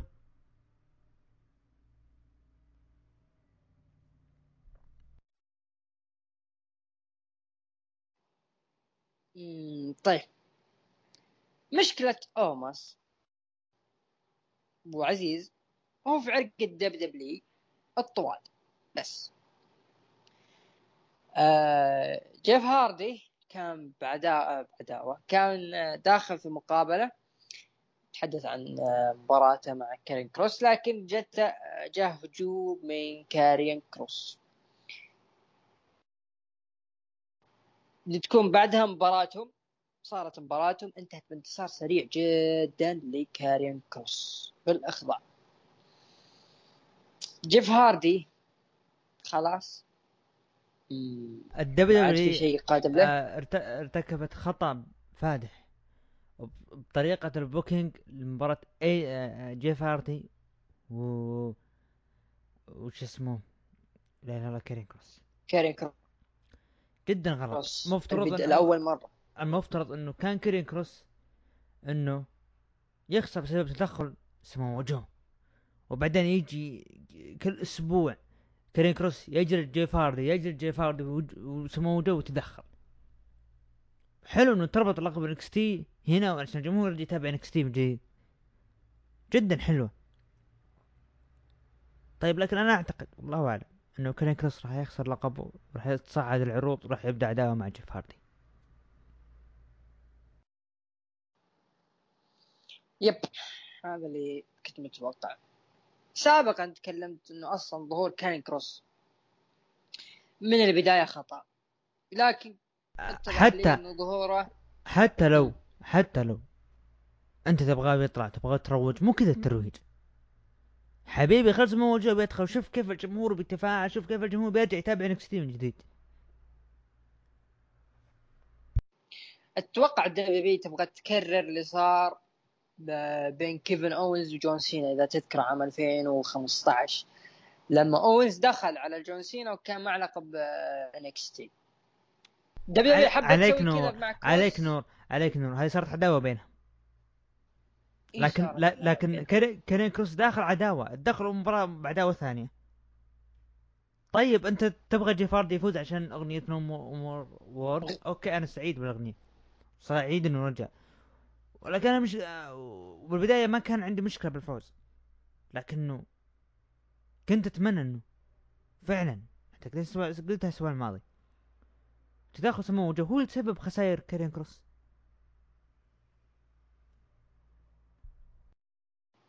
غير إنه خربوا booking كارين كروس الجلاد اللي ما حد قده في NX من قوة الجلد آه، في NXT راح يحط آه، حرشه على عرض Raw. في أول مباراة خسروا. ما قصرنا جلدنا كارين كروس في البودكاست اللي راح. طيب.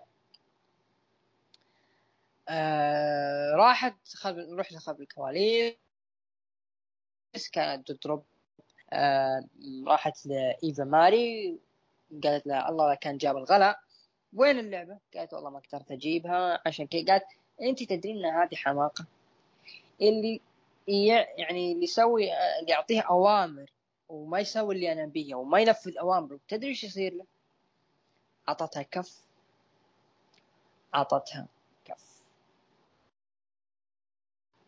أنا داري إنه الباريستا عبد الرحمن من هذه الفقرة حرقة كبده تحولت لي كبدة مقلية أداري نعم هذا طيب. هو هو شفنا... طريقة آه اللي هو آه يعني تقليد الشخصيات آه في المسلسلات الخارجية بطريقة كف وزي كذا. باقي بس يحطون مؤثرات باب الحارة. آه والله ماني صايم صح. بس شوف ما ودي أتعمق بالموضوع هذا لكن أعتقد إن دودروب راح تقلب على إيفا ماري في SummerSlam. وممكن تقلب أو تهاجم أليكسا بليس وينتهي السيناريو اللي بينهم. طيب. أقول لك شيء. skip. skip.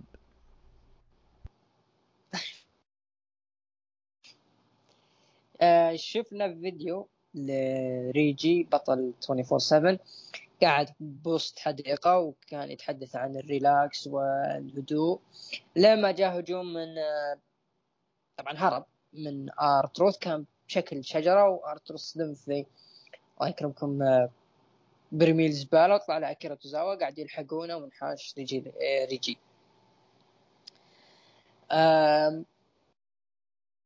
بعدها صارت مباراة ريا ريبلي مباراة الفرق اللي طلبتها تشارلت ريا ريبلي ضد نيكي آش ضد تشارلت ومين الخصم المجهول تتوقع يا أبو داهم؟ كاتلين. ليتها كاتلين. ولا حتى ناتاليا ولا حتى شو اسمه ميلينا ذيك اللي كانت مع جون موريسون طلعت التفاخة نايا جاكس. نعم. القنفذ القنفذ نايا جاكس. يعني آه يعني خصم يعني زي ما تكون مجهول ما حد عارف الناس. نايا جاكس. والثاني مباراة كانت تشوف الحبيبة شينا بيزلر على الشاشة. ما أدري لكن الزبدة صار صارت بانتصار لتشارلوت ونايا جاكس. بس هذا اللي صار. يعني الاثنين كانوا يتصارعون وناويين على تشارلوت فجأة تشارلوت جابت لهم على ما قال قنفذ وانقذفتهم على وجيههم طيب. نروح ال main event العرض.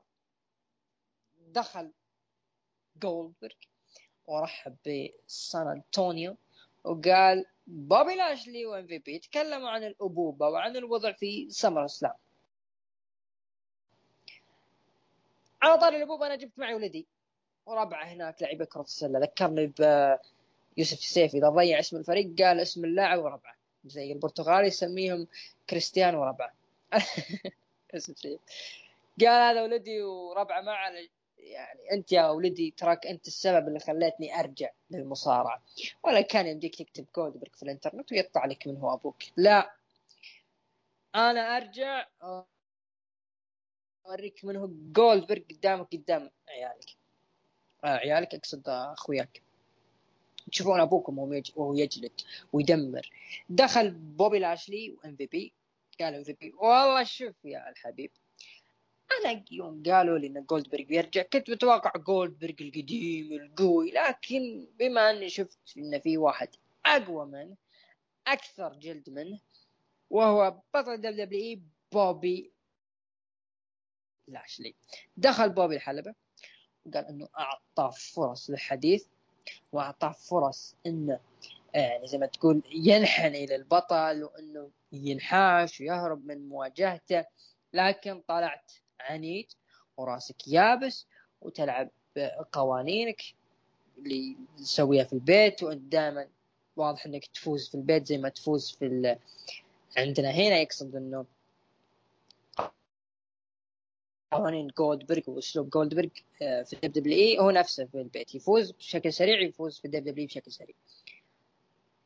طبعا رد عليه جولدبرغ بأنه يا بوبي لاشلي ترى هذا واعطاه spear واحتفل مع ولده.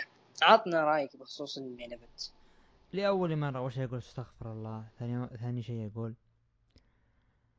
skip إي skip skip skip اللي صار جدا مضحك. هذا main event ال Raw. هل هذا main event ال Raw؟ بوبي لاشلي كذا جولدبرغ كذا. ولدي أهلي ولدي. هذا هذا هذا ال Raw لا تعليق. والله لا تعليق.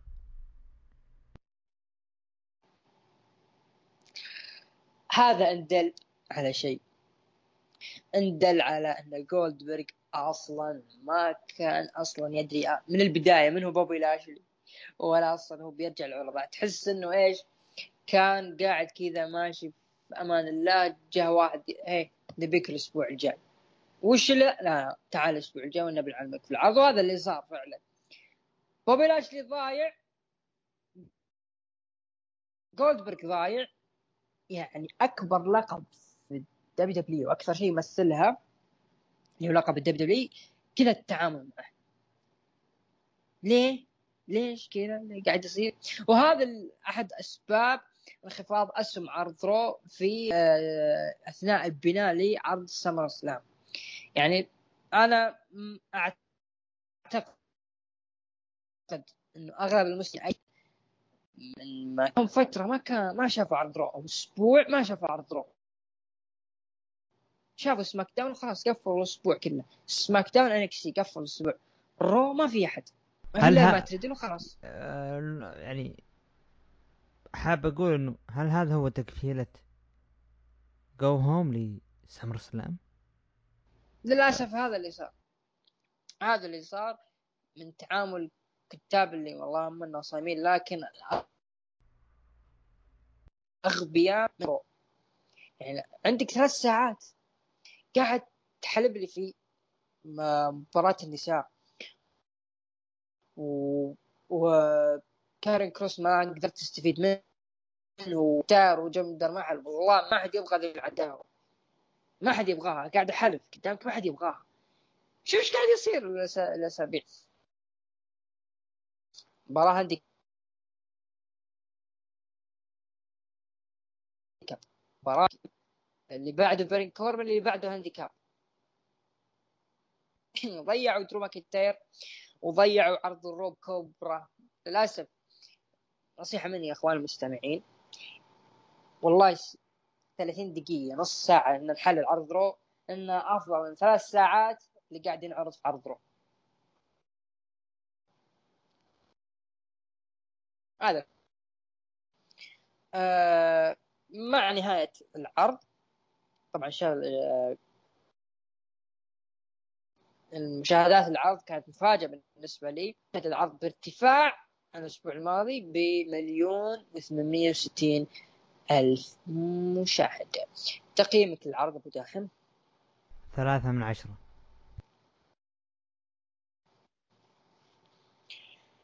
ثلاثة من عشرة.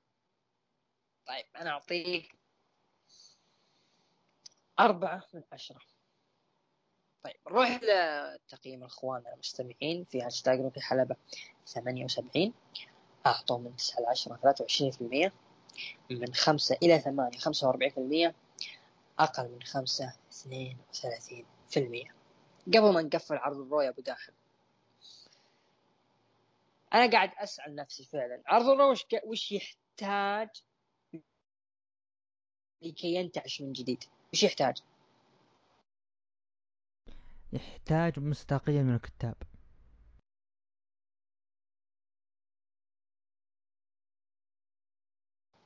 بس. إي نعم مصداقية باللي صاير شو شايف بوكينج عرضي وكارين كروس؟ شايف اللي صاير بالمين إيفنت؟ يا رجل درو ماكنتاير و وجندر مهال. ترى الشيء الوحيد إلى الآن الكويس بعد الرو. ثلاثية النساء على لقب ال Raw. وعلى مباراة القاب الفرق. بس بس ما في شيء غيرهم. لقب الولايات. ما نقول لقب الولايات ما نقول بس إنه نتكلم عن ال top. لقب الولايات حتى إيش؟ كيف صار؟ طلع ديميان بريست ولا أنا أنا شفت إنه أنا اللي بسكتك. ها. كتاب ال Raw حط مباراة تصنيف أول. عشان يجي يقول ديميان بريست إنه أنا فزت بالتصنيف الأول وأنا جاي أبيك. هنا المستقي هنا منطق هنا شيء منطق. خليك بالمنطقي خليك إنسان منطقي. جدا سيء اللي صاير بعرض ال Raw الأسبوع هذا بالنسبة لي الأسبوع هذا حتى أرجع. حتى حتى إنك راح نجيه. في أشياء مضحكة جالسة تصير. إيه، NXT ارجع واقول في عرض ال Raw عندكم مصارعين. كل اللي نبيهم بس استخدموهم صح. ان نشوف أشياء هم قادرين يسوونها صح. بس أنتم تقدمون العكس؟ مم، الله يعين على كتاب عرض Raw طبعا خلصنا كذا من عرض Raw نروح لعرض NXT تبغى تستلم القيادة ولا أنا أستلم القيادة؟ لا لا خليه عندك. أنا عندي سلبيات كثير عن NXT أوه NXT والله NXT مسكين. نروح العرض اللي كان جميل. عرض NXT آه، افتتح العرض بعصابة Diamond Mine مين اللي في العصابة؟ مالكوم بيفنز رودريك سترونج والياباني اللي ما نسي اسمه. تايلر راست له فقده تحدث مالكوم بيفنز إنه لا يحب السلبية ولكن إذا تحدثنا عن السلبية فكوشيدا جبان لأنه لم يحضر لمواجهة رودريك سترونج وهو ما يبي أصلا. لذلك نعلن عن تحدي مفتوح ضد رودريك سترونج ومن طلع المتحدي إليا دراجونوف صارت المباراة انتصار مين؟ إليا دراجونوف بعد المباراة طلب ظهور وولتر بس ما ظهر. افتتاح NXT يا أخي أسوأ افتتاح ممكن شفته. الآن مو بالأسبوع الماضي أعلنوا إنه آه مباراة آه على لقب ال cruiserweight بين رودريك سترونج وكوشيدا وكشيدا. شو اللي صار؟ أرجع وأقول بما أني محب العرض NXT NXT أصبح ضحية للتلخبط. باللي صاير بمسؤولين وكتاب اللي يسمون أنفسهم فريق إبداع في العروض الرئيسية. ليش تطرد ناس مو بلك والرئيس الأكبر تربل اتش اللي ملتزم بأشياء نظرا لرؤية NXT إنه ما يبغون عرض منافس. وبالأسماء اللي عنده قادر يقدم عرض مرتب وجميل أفضل مما يقدم في عروض NXT تسحب منه سبع مواهب أو ست مواهب تقريبا من عند عرضك وتتهمه إنه كان هو أسباب هبوط مستوى العروض في WWE ليه. أنا متأكد إنه اللخبطة اللي صارت إنه كنسلوا مباراة لقب ال cruiserweight وحطوها مباراة إليا دراجونوف كانت بسبب إنه NXT كانوا مخططين دفعة لتايلر راست. إنه هو المفروض يكون ضد كوشيدا على لقب آه cruiserweight وليس رودريك سترونج. لكن اللي صار هذا انكرش هذا ما يدري. NXT طلع بهذه الافتتاحية السيئة. أنا اسوء افتتاحية شفتها في NXT. أنا ما قد شفت NXT بهذا السوء في البداية. وبعدين أنت لو ترجع للبداية دراجونوف لما يطلب آآ وولتر وما ظهر قاعد يتكلم. شفت إيش صار بعدين؟ حولوا على طاولة المعلقين ودراجونوف قاعد يتكلم. ليش اللخبطة هذه NXT؟ ليش؟ آخ يا NXT عطنا رأيك بخصوص الافتتاحية. أنت والله ما افتتاحية غبية جدا. أنت ما قصرت. فعلا افتتاحية جدا صادمة لي. يا رجل. دراجونوف ترى الأسبوع الماضي بيت دن. بيت دن بيت دن. كان موجود. هو اللي هجم عليك. تلعب مباراة معه. يتدخل عليك ريدج هولاند. بعدين تدخل آه توماسو تشامبا وتيموثي ثاتشر. ليش ما تصير كذا؟ ليش ما تربط عداوات زي كذا؟ انه أنت تحاول تنتقم بيت دن يجي هولاند تخرب عليك المباراة بعدين يجي توماسو آه توماسو تشامبا وتيموثي ثاتشر يصع... يساعدونك. يفضلون الحلبة تصير أنت موجود لحالك. تمسك المايك وينك دراجونوف أبيك. عفوا وينك يا والتر؟ أبيك. كذا تعطي مصداقية العداوتين بوقت واحد وافتتاحية بتكون جميلة. جيب رودريك سترونج بأنه أنا ما أخاف. أنا مالك بتتكلم هو ما يخاف. وانت جبان يا كوشيدا ها. يعني ب NXT العرض القادم بيكون حرق علينا بأنه بيفوز بيفوز فيها كوشيدا كوشيدا إنه بيفوز لكن إذا فاز فعلا رودريك سترونج تكون صادمة فعلا بتكون صادمة هو. اول اعلن رسميا المباراة راح تكون ب TakeOver 36 صحيح؟ آه ما عندك ال card على ما أعتقد. لا هي في عرض اسبوعي في عرض أسبوعي كذلك مع مباراة الفرق. مم. لا مباراة الفرق صارت هذا الأسبوع. مم. هو أوه. كان المتوقع من الأساس إنه في هذا الأسبوع حتى مباراة رودريك سترونج يعني حتى كوشيدا على علاقه بال cruiserweight حتى المضحك إنه اللقب ما حطوها ب... بعرض NXT TakeOver 36 ولا حتى القاب الفرق. جدا مضحك. عطنا عطنا اللي بعد عطنا اللي بعد الله يعين غباء غباء غباء. حتى على طاري مباراة الفرق صارت فيها حوسة بعدين. آه شفنا بعدها برومو عداوة بين عداوة آدم كول ضد كايل اورايلي عن نفسي عجبني البرومو. برومو حلو تكلموا عن مستوى برومو جميل. لما تكلموا عن فريق Undisputed Era لما ضاعوا صار في حوسة ما في إلا آدم كول. جميل جميل. البرومو مع قليلا من الحزن على ذيك العصابة وعلى NXT وقتها 2018 2019 يلا الزمن.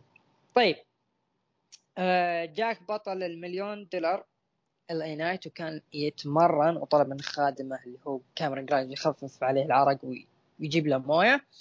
طبعا راح لجوش بريجز وطلب منه إنه يفوز على كاميرون جرايمز راح يدفع له money تحمس. آه بريجز. طبعا لما جاء جرايمز قال جهز نفسك عندك مباراة. ضد هذا. الليلة. بعد ما صارت المباراة طبعا كان LA نايت موجود على طاولة التعليق وكان معه آه رجل مليون دولار. عضو قاعة المشاهير تيد ديبياسي. صارت المباراة بين كاميرون جرايمز ضد جوش بريجز. انتهت بانتصار لكاميرون جرايمز خلال دقيقتين.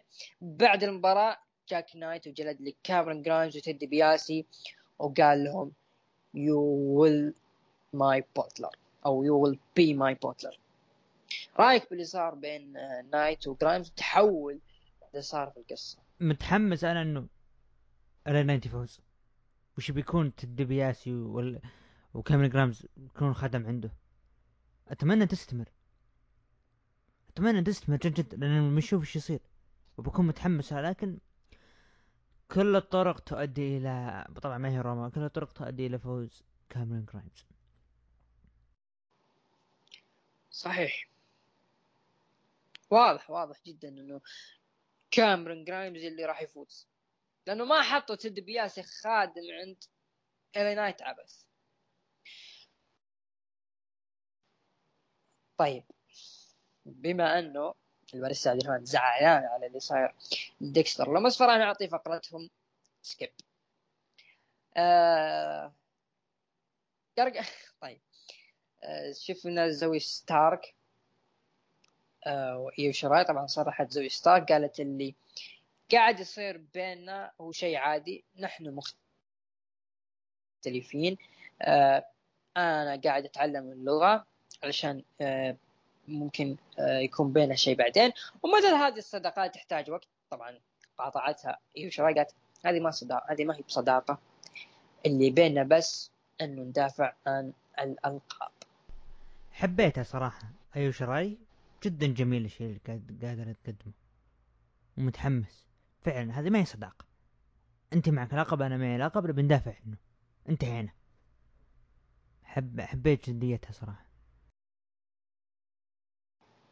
أنا عندي إحساس إنه آه، الشخصية اللي قاعد تقدمها إيو شراي تحس إنها heel بس heel خفيف يعني مو ال heel اللي متعود عليه إنه يكشف tweener tweener.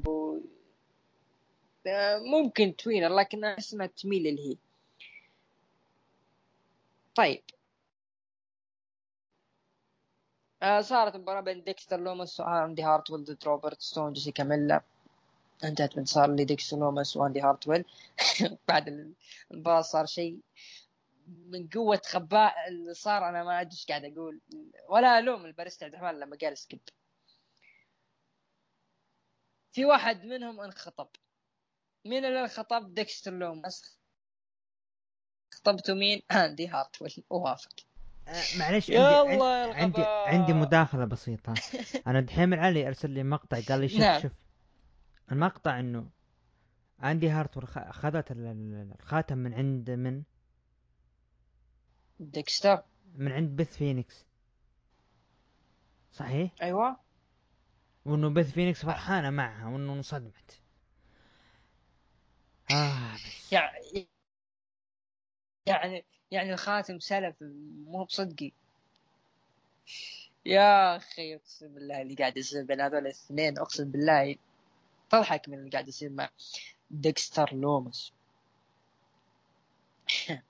غريب صراحة. طيب. ما أدري ما أبي أطول في الموضوع كثير لكن أحس إنه اللي قاعد يصير تمهيد لعودة أوستن ثيري. يظهر بعدين كمل قصتهم هذه. صرح مالكم أو مالك لوم إنه الهزيمة آه، ما كانت هزيمة. ليش؟ لأنه رودريك سترونج صار وزنه خفيف. ما شاء الله. ودراجونوف وزنه ثقيل. يعني على على كذا بيكون يعني إذا في حالة تقابلنا أنا ويا الباريستا عبد في الرياض أنا وزني ثقيل ووزن الباريستا خفيف. امم نشوف. عذر بايخ يا مولكم طيب. والله عذر بيض مثل وجهه آه وقال إنه لا زال رودريك عنده مباراة مضمونة على لقب الكروزر ويت ضد شيدا طيب. آه صارت مقابلة بين راكيل غونزاليس وداكوتا كاي. طبعا راكيل قالت بأنها دائما ما كانت تفكر بالموقف اللي صار ولا تستبعدوا من آه، داكوتا كاي ليش؟ لأنها قد سوته مع تيجن نوكس وأنها لم تستغرق وقتا للحصول على اللقب والسيطرة على القسم وأنها نجمة هذا القسم. طبعا ردت آه، داكوتا كاي وقالت أنه اللي صار أنه راكيل جونزاليس تعاني من حالة آه، توهم توهيم وأنها ما راح تجلدها. أنا عن نفسي أعرف الكثير عنك بس ما تعرفين الكثير عني. طبعا قالت راكيل إنه ما أحد قدي في هذا القسم وردت عليها داكوتا قالت الناس إذا صارت آه، أقوياء وأعطوهم لقب قاموا يغارون. أنا قادر أوصل لك متى ما أبغى وردت عليها راكيل قالت نشوف يا sidekick. ما أدري إيش تقصد بال sidekick يعني هل هي الضربة الجانبية أو ممكن آه، كسر الظهر. عطنا رأيك باللي صار هل صار... هذا برومو مباراة لقب؟ تمنيت يكون شيء أفضل من كذا. تمنيت. أنا عارف إن المباراة تكون جميلة لكن تمنيت تكون شيء أفضل من كذا.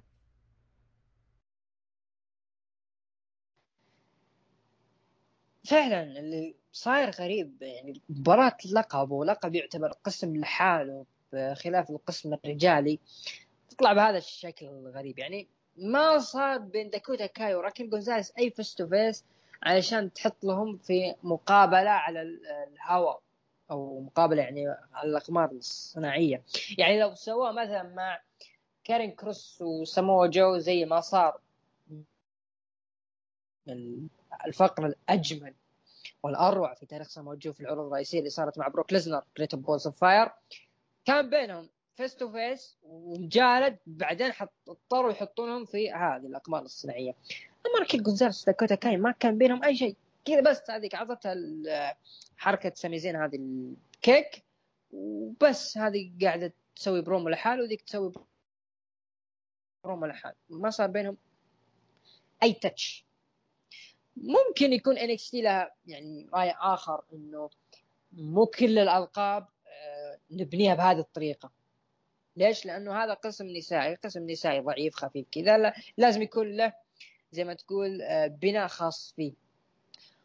والغريب في الموضوع أكثر وأكثر إنه ما تحس اللي صاير بينهم أسلوب إنه واحدة قلبت على الثانية. تحس إنه هذول كانوا أصلا الناس كانت تطالب إنه مباراة بينهم NXT متخوفة هل تحطهم ولا لا ويلا صارت الحين. ما أعتقد صارت عداوة إنه في واحد قلب على الفريق اللي ضده أو صاحبه صار بينهم آه، عداوة من عن بعد. كلهم هذه هذا يطالب ظهور الثاني والثاني يطالب ظهور الثاني ويصير بينهم جالد. هنا ممكن لكن صار غريب جدا. يا NXT والله يزعلني NXT ذا الأسبوع. طيب صارت مباراة NXT Breakout التصنيفية بين كارميلو هايز ضد دوك هودسون. انتهت بانتصار لكارميلو هايز تقريبا خلال آه، تسع دقائق. آه، بعد المباراة صرح هايز بأنه أوفى وعده. وها هو في النهاية وتبقى له زعيم أخير. طبعا يقصد الزعيم الأخير أنه ألعاب الفيديو يكون في زعماء بعدين يكون في زعيم أخير. قبل ما تنتهي اللعبة ظهر له أوديسي جونز وقال أنت الزعيم الأخير ها ها ها ها ها ها, ها. والله يا دق ناقوس الخطر والله يا بيجيك جلد لين المدخل ها ها ها ها ها, ها, ها طلع هو الأسبوع القادم مع النهائي يكون ما آه، بين الرحمن هذا مارك كيري القادم امم الأسبوع القادم آه المباراة النهائية. ضد مين؟ كاميلو هايز إيه؟ ضد آه، أوديسي جونز أوديسي آه جونز. شوف المباراة اللي صارت ما بين كارميلو هايز وديك هودسون جدا جميلة. يعني نسونا العفن شوي باللي صار عرض NXT متحمس لمباراة الأسبوع القادم. أنا تمنيت برضو مباراة تكون برضو NXT TakeOver يا أخوان أنتم عندكم عرض شهري. الأسبوع الجاي عندكم عرض شهري. تروحون تروجون العروض الأسبوعية. بثلاث مباريات مباراتين على لقب و... وعفوا مباراة على لقب ومباراة نهائي. ها عندك NXT TakeOver خلصها فيه.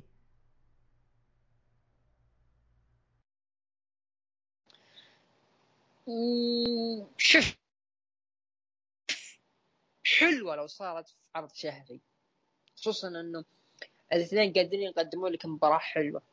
لكن أعتقد متعودين على انكس إنه البناء لنجوم المستقبل يكون هادي رايق على راحتهم. لين ما يطلعوا لهم شيء زين؟ أنا ممكن لو في حال يعني حطوهم الأسبوع القادم لأنه ما راح يعني يختلف العرض آه، الشهري عن عن العرض الأسبوعي كلهم راح يقامون في نفس القاعه وللاسف نفس. نفس الطريقة ونفس كل شيء. ممكن لو صار في عرض كبير ممكن تكون المباراة في العرض الشهري ويقدمون أداء حلو يقولون الناس wow من هذول الاثنين أول مرة نشوفهم. خصوصا كارميلو جدا رائع في البطولة. ولا استغرب إنه راح يروح بعيد في انكس تي نصبر له سنة ونشوف. ما راح نستعجل عليه. خصوصا إنهم خسروا تقريبا اسمين مهمين اللي هم برونسون ريد والحبيب آه، تايلر رست طبعا شفنا package ننتظر فيديو ننتظر package لي... ننتظر. ننتظر. شفنا فيديو package لجيسي جين. والله يا أخي أقسم بالله إنه هذا فعلا أثبت الفيديو انه فيها عرق من جولدداست آه، شفنا تدي بياسي كاميرون جرايمز في غرفة العلاج وقال تد والله تعبتك معي يا أخي آسف والله. قال كلمة أنت تعتذر أنت يعني زي ما تقول أنا داخل فلوس وفقدت عقلي. أنت أعطيتني الفرصة لأكون بطل المليون بس راحت علي متى؟ إذا فقدت الأمل أنت بطل أنت بطل مليون دولار سابق وأنا راح أكون بطل مليون دولار مستقبلي وما راح أكون خادم. وأنا البطل اللي راح يقول go to the moon قاعد يستهتر وطلع اعطاك تدي بياسي الضحكة. ها ها ها جدا جميل اللي صار بينهم. وقال هذا جدا جدا, جدا. جميل. حلو حلو اللي صار جداً بينهم. إيه. لأنه فعلا انه انت اعطيتني فرصة. وأنت اللي فتحت لي كل شيء لكن أنا ضيعت لكن أنا بحاول أرجع كل شيء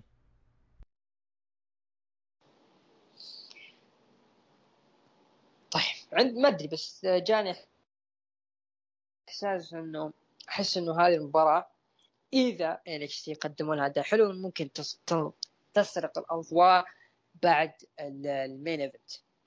ممكن، ليش لا؟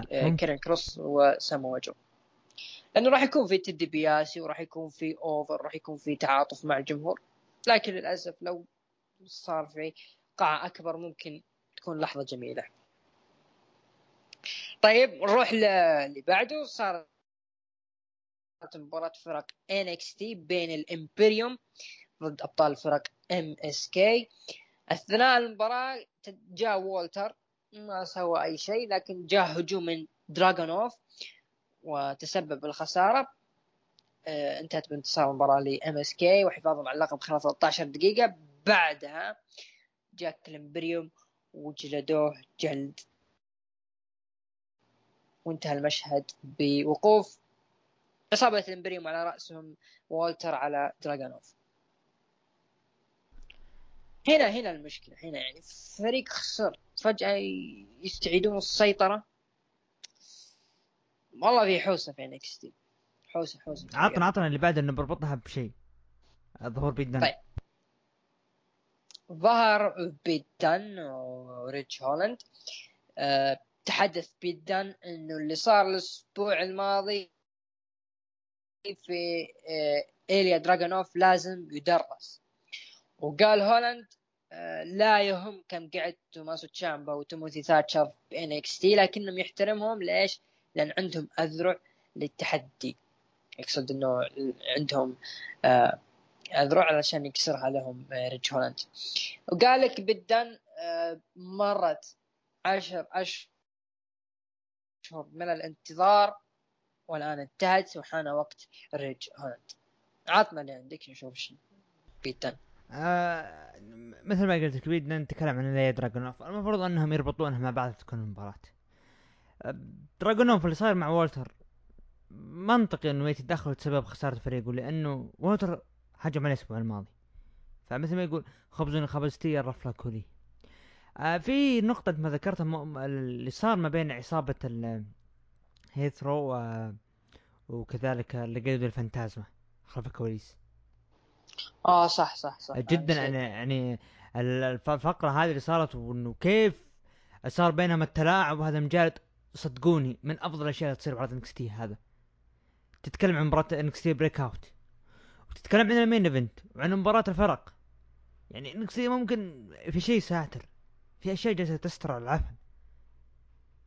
فلما نشوف سويرف سكوت و... وإسكوبار جدا جميل صار بينهم. عطنا رأيك أنت اللي صار بين سانتوس إسكوبار و... وسويرف سكوت اللي صار إنه عصابة Hit Row دخلوا وطلبوا من آه، آه، عصابة Legado Fantasma الحضور. طبعا ظهر آه، سانتوس إسكوبار على الشاشة وطلب قال إنه أنا ما حولي أحد لا راؤول مندوزا ولا الثاني ناسي اسمه.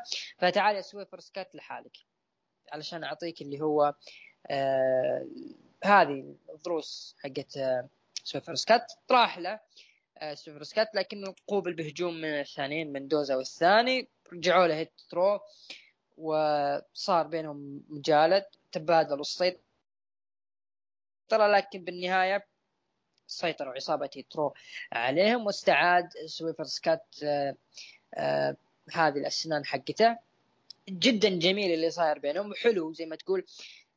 NXT عرفوا آه اللي كنا نتكلم في عرض ال Raw إنه المصارعين عرفوا كيف يستخدمونهم. يعني okay اللي في Hit Row ممكن ما يقدمون أداء ممتاز لكن قاعدين يقدمون لك إيش؟ إنه جلد على المايك و نطبل بطلنا سويرف سكوت بغض النظر عن إيش كان اسلوبه وسويرف سويرف سكوت كبر مخه على آه اللي اسمه سانتوس إسكوبار وعارفين إنه من اللي راح يكون اليد له, له اليد العلوى اليد العليا بعدين لو تقابلوا جدا أيضا. جميلة.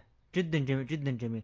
لكن أنا أبي. تعطينا تعطينا ال main event أنا أبغى ال main event ال main event اللي فعلا هذا ال main event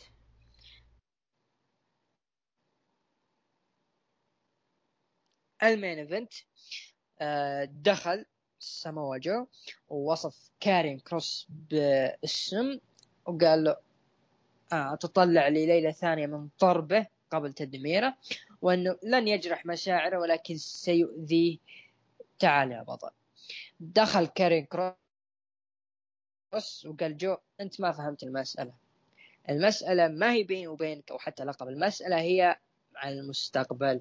مستقبل NXT ما أعتقد إنه إنك بعد ما أخذت إجازة مدة سنة طبعا غاب علشان اصاب وفسخوا عقده بعدين إنك ترجع بعد سنة وتأخذ اللقب.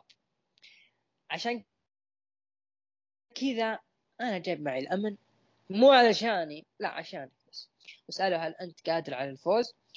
جو اللي باين قدامي إنك راح تسقط بسرعة وينتهي أمرك عندي عند كاريون كروس طبعا بدأ يطاقون وتدخل الأمن والحكام.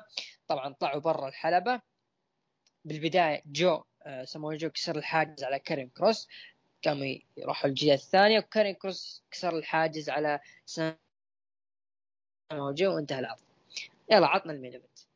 عطنا المشاهدات عشان نقفل على نفسي. مشاهدات عرض NXT شاهد العرض مشاهدات بلغت 650 ألف مشاهد بانخفاض على الأسبوع الماضي تقريبا آه، مئة ألف مشاهد. طيب. تبين نحول بعد. يلا. كتاب ال Raw. اللي عندكم جمهور اللي عندكم قاعة أكبر كذا تقفل ال main event كذا المستاقية كذا قادر تقفل لما تتكلم عن كاريون كروس فعلا اعطاك أعطاك إياه. ده أنت حبيبي سنة غايب. شلون انت تاخذ اللقب مني بيوم وليلة؟ بعدين أنت تقدر تنافسني؟ أنا جايب حراس الأمن عشان يحمونك أنت. امجاد اللي بينهم. جدا جميل. ولا راح أزعل إذا خسر سمو جو بالعكس. لكن الشيء اللي صار هذا أنا أبغى كتاب بس بس أبغاهم يتابعون بس ال main event. بس. يشوفون ال main event مرة واحدة. ما بي بس بيهم يشوفون بس كذا. ما بيهم يسوون شيء. أقول شوف بس. كذا تكفي ال main event. جدا جميل صار بنهايه ال NXT جدا جدا رائع. أحييهم. تحية لكتاب عرض NXT okay في عفن بأغلب العرض لكن اللي صار بال main event جدا جميل. تحية لهم. هذا ال main event. هذا اللي تقفل. هذا go home لعرضك الشهري. كذا تقفل يا كتاب ال Raw رغم ظروف تي والأشياء المحيطة بها طلعوا main event زي ما قلت جميل جدا. أعطوك إنه هذول ثيران ما حد قادر يعني يسيطر عليهم. أنا ما أدري هل سامو جو قد خسر مهرجان TakeOver لكن بنشوفه في إذا طلعوا آه، زي ما تقول آه، معلومات الاثنين. وكارين كروس أيضا ما خسر لقب NXT فأنت لما ترجع تربط آه الأشياء اللي كانت تصير بينهم الأسابيع الماضية. تشوف إنه كان بين الاثنين شد وجذب شد وجذب. من اللي راح آه يدعس على الثاني. وكنا نشوف ويليام ريجل أنا تمنيت إنه ويليام ريجل يكون موجود في البرومو آه كيف شفت لما آه، كارين كروس هجم على سامو جو هم قفلوا العرض كان سامو جو وكارين كروس طايحين. مع الأمن. كنت أتمنى انه كارين آه، كارين كروس آه، ويليام ريجل يكون واقف مع لقب NXT وكانوا على رجوله. فكأنه أخيرا قدر يسيطر على الاثنين وانه موعدين إيه. main event جدا جميل بيكون. بيكون إضافة قوية. NXT TakeOver من من الجميع. إضافة كبيرة كانت راح تكون. لكن زي ما تقول الشيء اللي قدموه انه يكون شيء بسيط أفضل من إنه تبالغ وما يكون آه لائق أو جميل اللي كان يصير. لكن 10 على 10 اللي قدموه NXT في ال main event. وزي ما تقول ممكن آه، مع سويرف سكوت و آه، تصفيات NXT Breakout مع كارميلو هايز تغطي على الأشياء اللي صارت ب NXT هذا الأسبوع نتكلم. لأنه فعلا اللي صار في NXT صراحة فعلا أنا متأكد إنه المستمعين أو اللي شاف العرض ما هو NXT اللي عارفينه. ما هذه اسلوب وما هذه طريقة عرض NXT والتخبطات اللي قاعدة تصير. NXT ماشي بخطة معينة. يا دبدب. إذا أنتم تفسخون عقد المصارع يعني أعطونا مصداقية معينة. يعني أنت قاعد تقول كتاب عرض Raw يتعلمون. للأسف كتاب عرض Raw قاعدين يتسلطون على العرض ويخربون عليه ويجيك قاعد يصيح عند فينس مكمان والله تريبل اتش مو قاعد يجيب مشاهدات ولا أرقام المنافس AEW ويجيك فينس مكمان يتسلط على تريبل اتش طيب لا تتسلط عليه انت وياه أعطوه أمر إذا تفسخون عقده يكون في booking معين يكون مهيئ جدا إنه فعلا المصارع ما راح يرجع. أما المصارع مثلا في إصابة ولا المصارع لحد الآن ما قدم شيء والناس متلهفة له.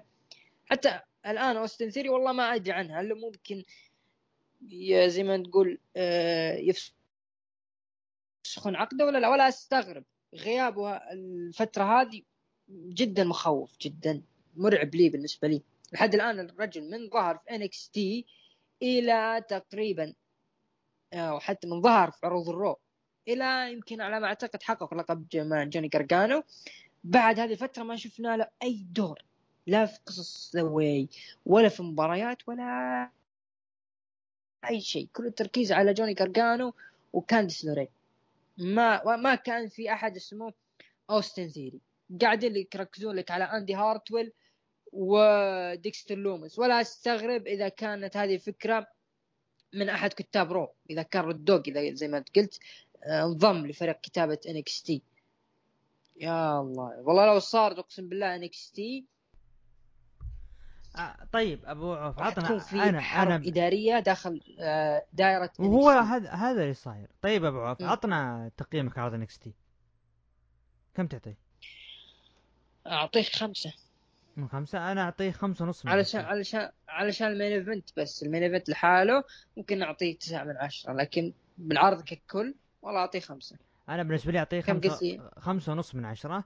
طبعا تقييم المتابعين قيموا من تسعة لعشرة بخمسة بخمسة بالمية ومن خمسة ثمانية قيموا وثمانية وخمسين بالمية وأقل من خمسة قيموا بخمسة وثلاثين بالمية. طبعا كان في بالهاشتاج سؤال ما هو المؤثر الحقيقي في عروض المصارعة الحرة؟ آه طبعا خذ التصويت الأعلى هي القصص والأحداث والعداوات. ب واحد وستين بالمية. طبعا قوة المصارعين وشخصياتهم ثمانية وثلاثين بالمية. آه رأيك أبو عوف؟ أنا عندي وجهة نظر إنه فعلا القصص والعداوات هي اللي راح تعطي آه، قوة و ميزة للشخصيات والمصارعين كيف ممكن يقدرون يعطون أنفسهم أو كيف ممكن آه، يلقون أنفسهم. لأنه فعلا القصص والعداوات هي اللي راح تبين لك المصارع كيف أداؤه على المايك كيف يتحدث كيف ممكن يتعامل مع الجمهور كيف الناس تتحمس معه. فعلا أنا أعتقد إنه القصص والعداوات هي المؤثر. لأنه طيب إذا كان عندك مثلا مصارعين مثلا كان عند WWE فترة من الفترات roster تاريخي مثلا أو roster فيه أسماء كبار. طيب وإذا ما قدرت تتصرف بهذه الأسماء الكبار وتطلع منهم حاجة حلوة. بيضيعون صح ولا لا؟ هذا اللي أنا أشوفه. يعني زي ما لو نرجع لعام 2011 كان المسيطر في هذيك السنة سي إم بانك وجون سينا. يعني آه، عداوتهم. يعني تخيل ممكن من راسلمانيا إلى تقريبا قبل Money in the Bank كان موجود جون سينا وكان موجود سي إم بانك.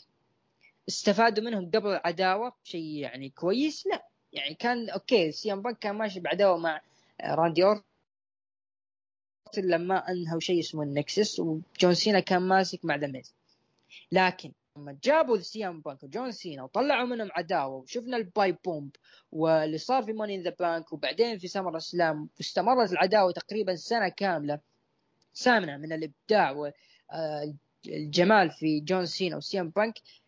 ليش؟ لأن العداوة هي اللي طلعتهم. ال WWE كانت عندهم هذه الأسماء بس ما استخدموها صح. متى استخدموها صح لما طلعت هذه العداوة. أنت إيش رأيك؟ أتفق معك تحديدا إنه لازم آه، البرومو هو اللي هو اللي يثبت المصارع إذا تتكلم عن الأداء هذا بوبي لاشلي يقدم لك أداء لكن برومو سيء. فرومان رينز قدم لك أداء نتكلم شخصيته السابقة لكن برومو سيء. فأتفق معك. طيب آه نبي نروح لتقييم المتابعين لعروض الأسبوعية.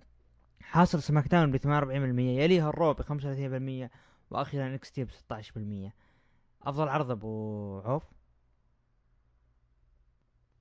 SmackDown أنا أتفق معك SmackDown طبعا ندخل الآن لل card ونعطي توقعاتنا بخصوص NXT TakeOver 36 اللي راح يقام يوم الأحد القادم. طبعا أول مباراة وولتر ضد إليا دراجونوف آه على لقب NXT UK من تتوقع يفوز؟ والتر أنا أعتقد إنه ممكن يفجرها دراجونوف يفوز كارين كروس ضد سمو جو على لقب انكس تي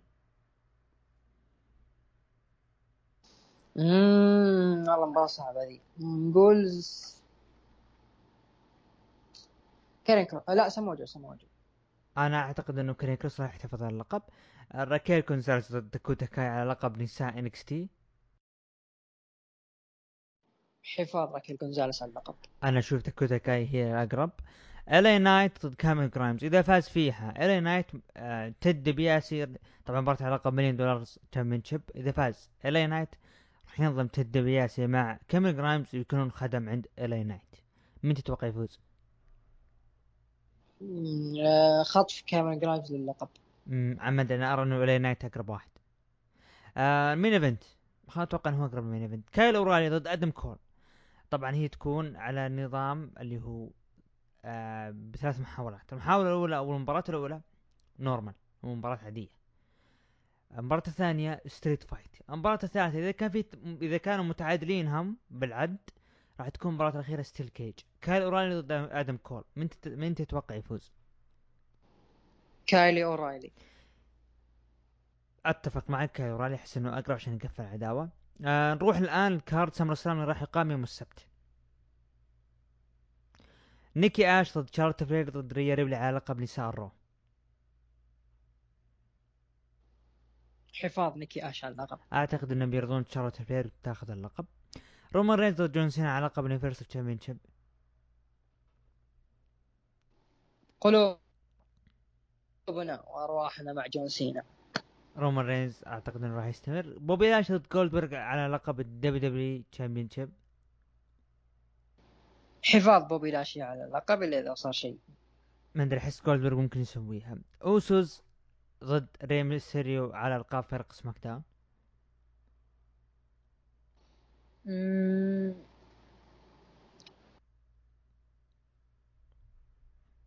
ممكن اللقب. مين؟ الميستيريوس. أنا أشوف ذا أوسوس راح يحافظون على القاب ري ودومينيك بيانكا بلير ضد ساشا بانكس على لقب آه، نساء SmackDown حفاظ بيانكا بلير على اللقب. على اللي صار مفروض ساشا بانكس تفوز وأنا أقول ساشا بانكس. إيج ضد سيث رولينز. اممم هذه جد صعبة. هذه صعبة؟ مم. صعبة. عندي إحساس إنه إيج اللي بيفوز. ما أدري أنا أقول ممكن سيث يفجرها. شيمس ضد دامين بريست على لقب الولايات. دامين بريست بطل للولايات. شيمس راح يحافظ على اللقب. درو ماكنتاير ضد جندر مهال درو ماكنتاير. درو ماكنتاير اللي ضد جندر مهال بدأ يمغصني ببطني. طبعا آه اليكسا بليس ما راح ما راح أليكسا بليس ضد إيفا ماري. أليكسا بليس. مو مهتم. أو تنتهي ب DQ بهجوم دودروب عليهم كل أبوهم. مو مهتم. اي جي ستايلز واوماس حاملين القاب فرق ال Raw ضد RK-Bro راندي أورتون مات ريدل آه ار كي برو ار كي برو أنا أتفق معك أقول RK-Bro طبعا إلى هنا نصل الختام. أي كلمة ختامية أبو عوف؟ شكرا لك الباشا عبد الرحمن على قدومك ووجودك في هذا البودكاست. نشكر أخونا دحيم العلي ونشكركم أخواننا المستمعين على حسن إنصاتكم. نتمنى تكون حلقة حلوة جميلة نارية ما خ... ما قصرنا جلدنا في الخلق. أنا أتمنى للصائمين يوم عاشوراء أن الله يتقبل صيامهم. وهذا اللي عندي نراكم إن شاء الله الأسبوع القادم في حلقة جديدة من بودكاست ركن الحلبة. يعطيك الف عافية أبو عوف. شكرا دحيم العلي نراكم بإذن الله الأسبوع المقبل. في الحلقة رقم 79 مشاهدة ممتعة لعرض SummerSlam و NXT TakeOver وكذلك عرض AEW القادم. إلى اللقاء.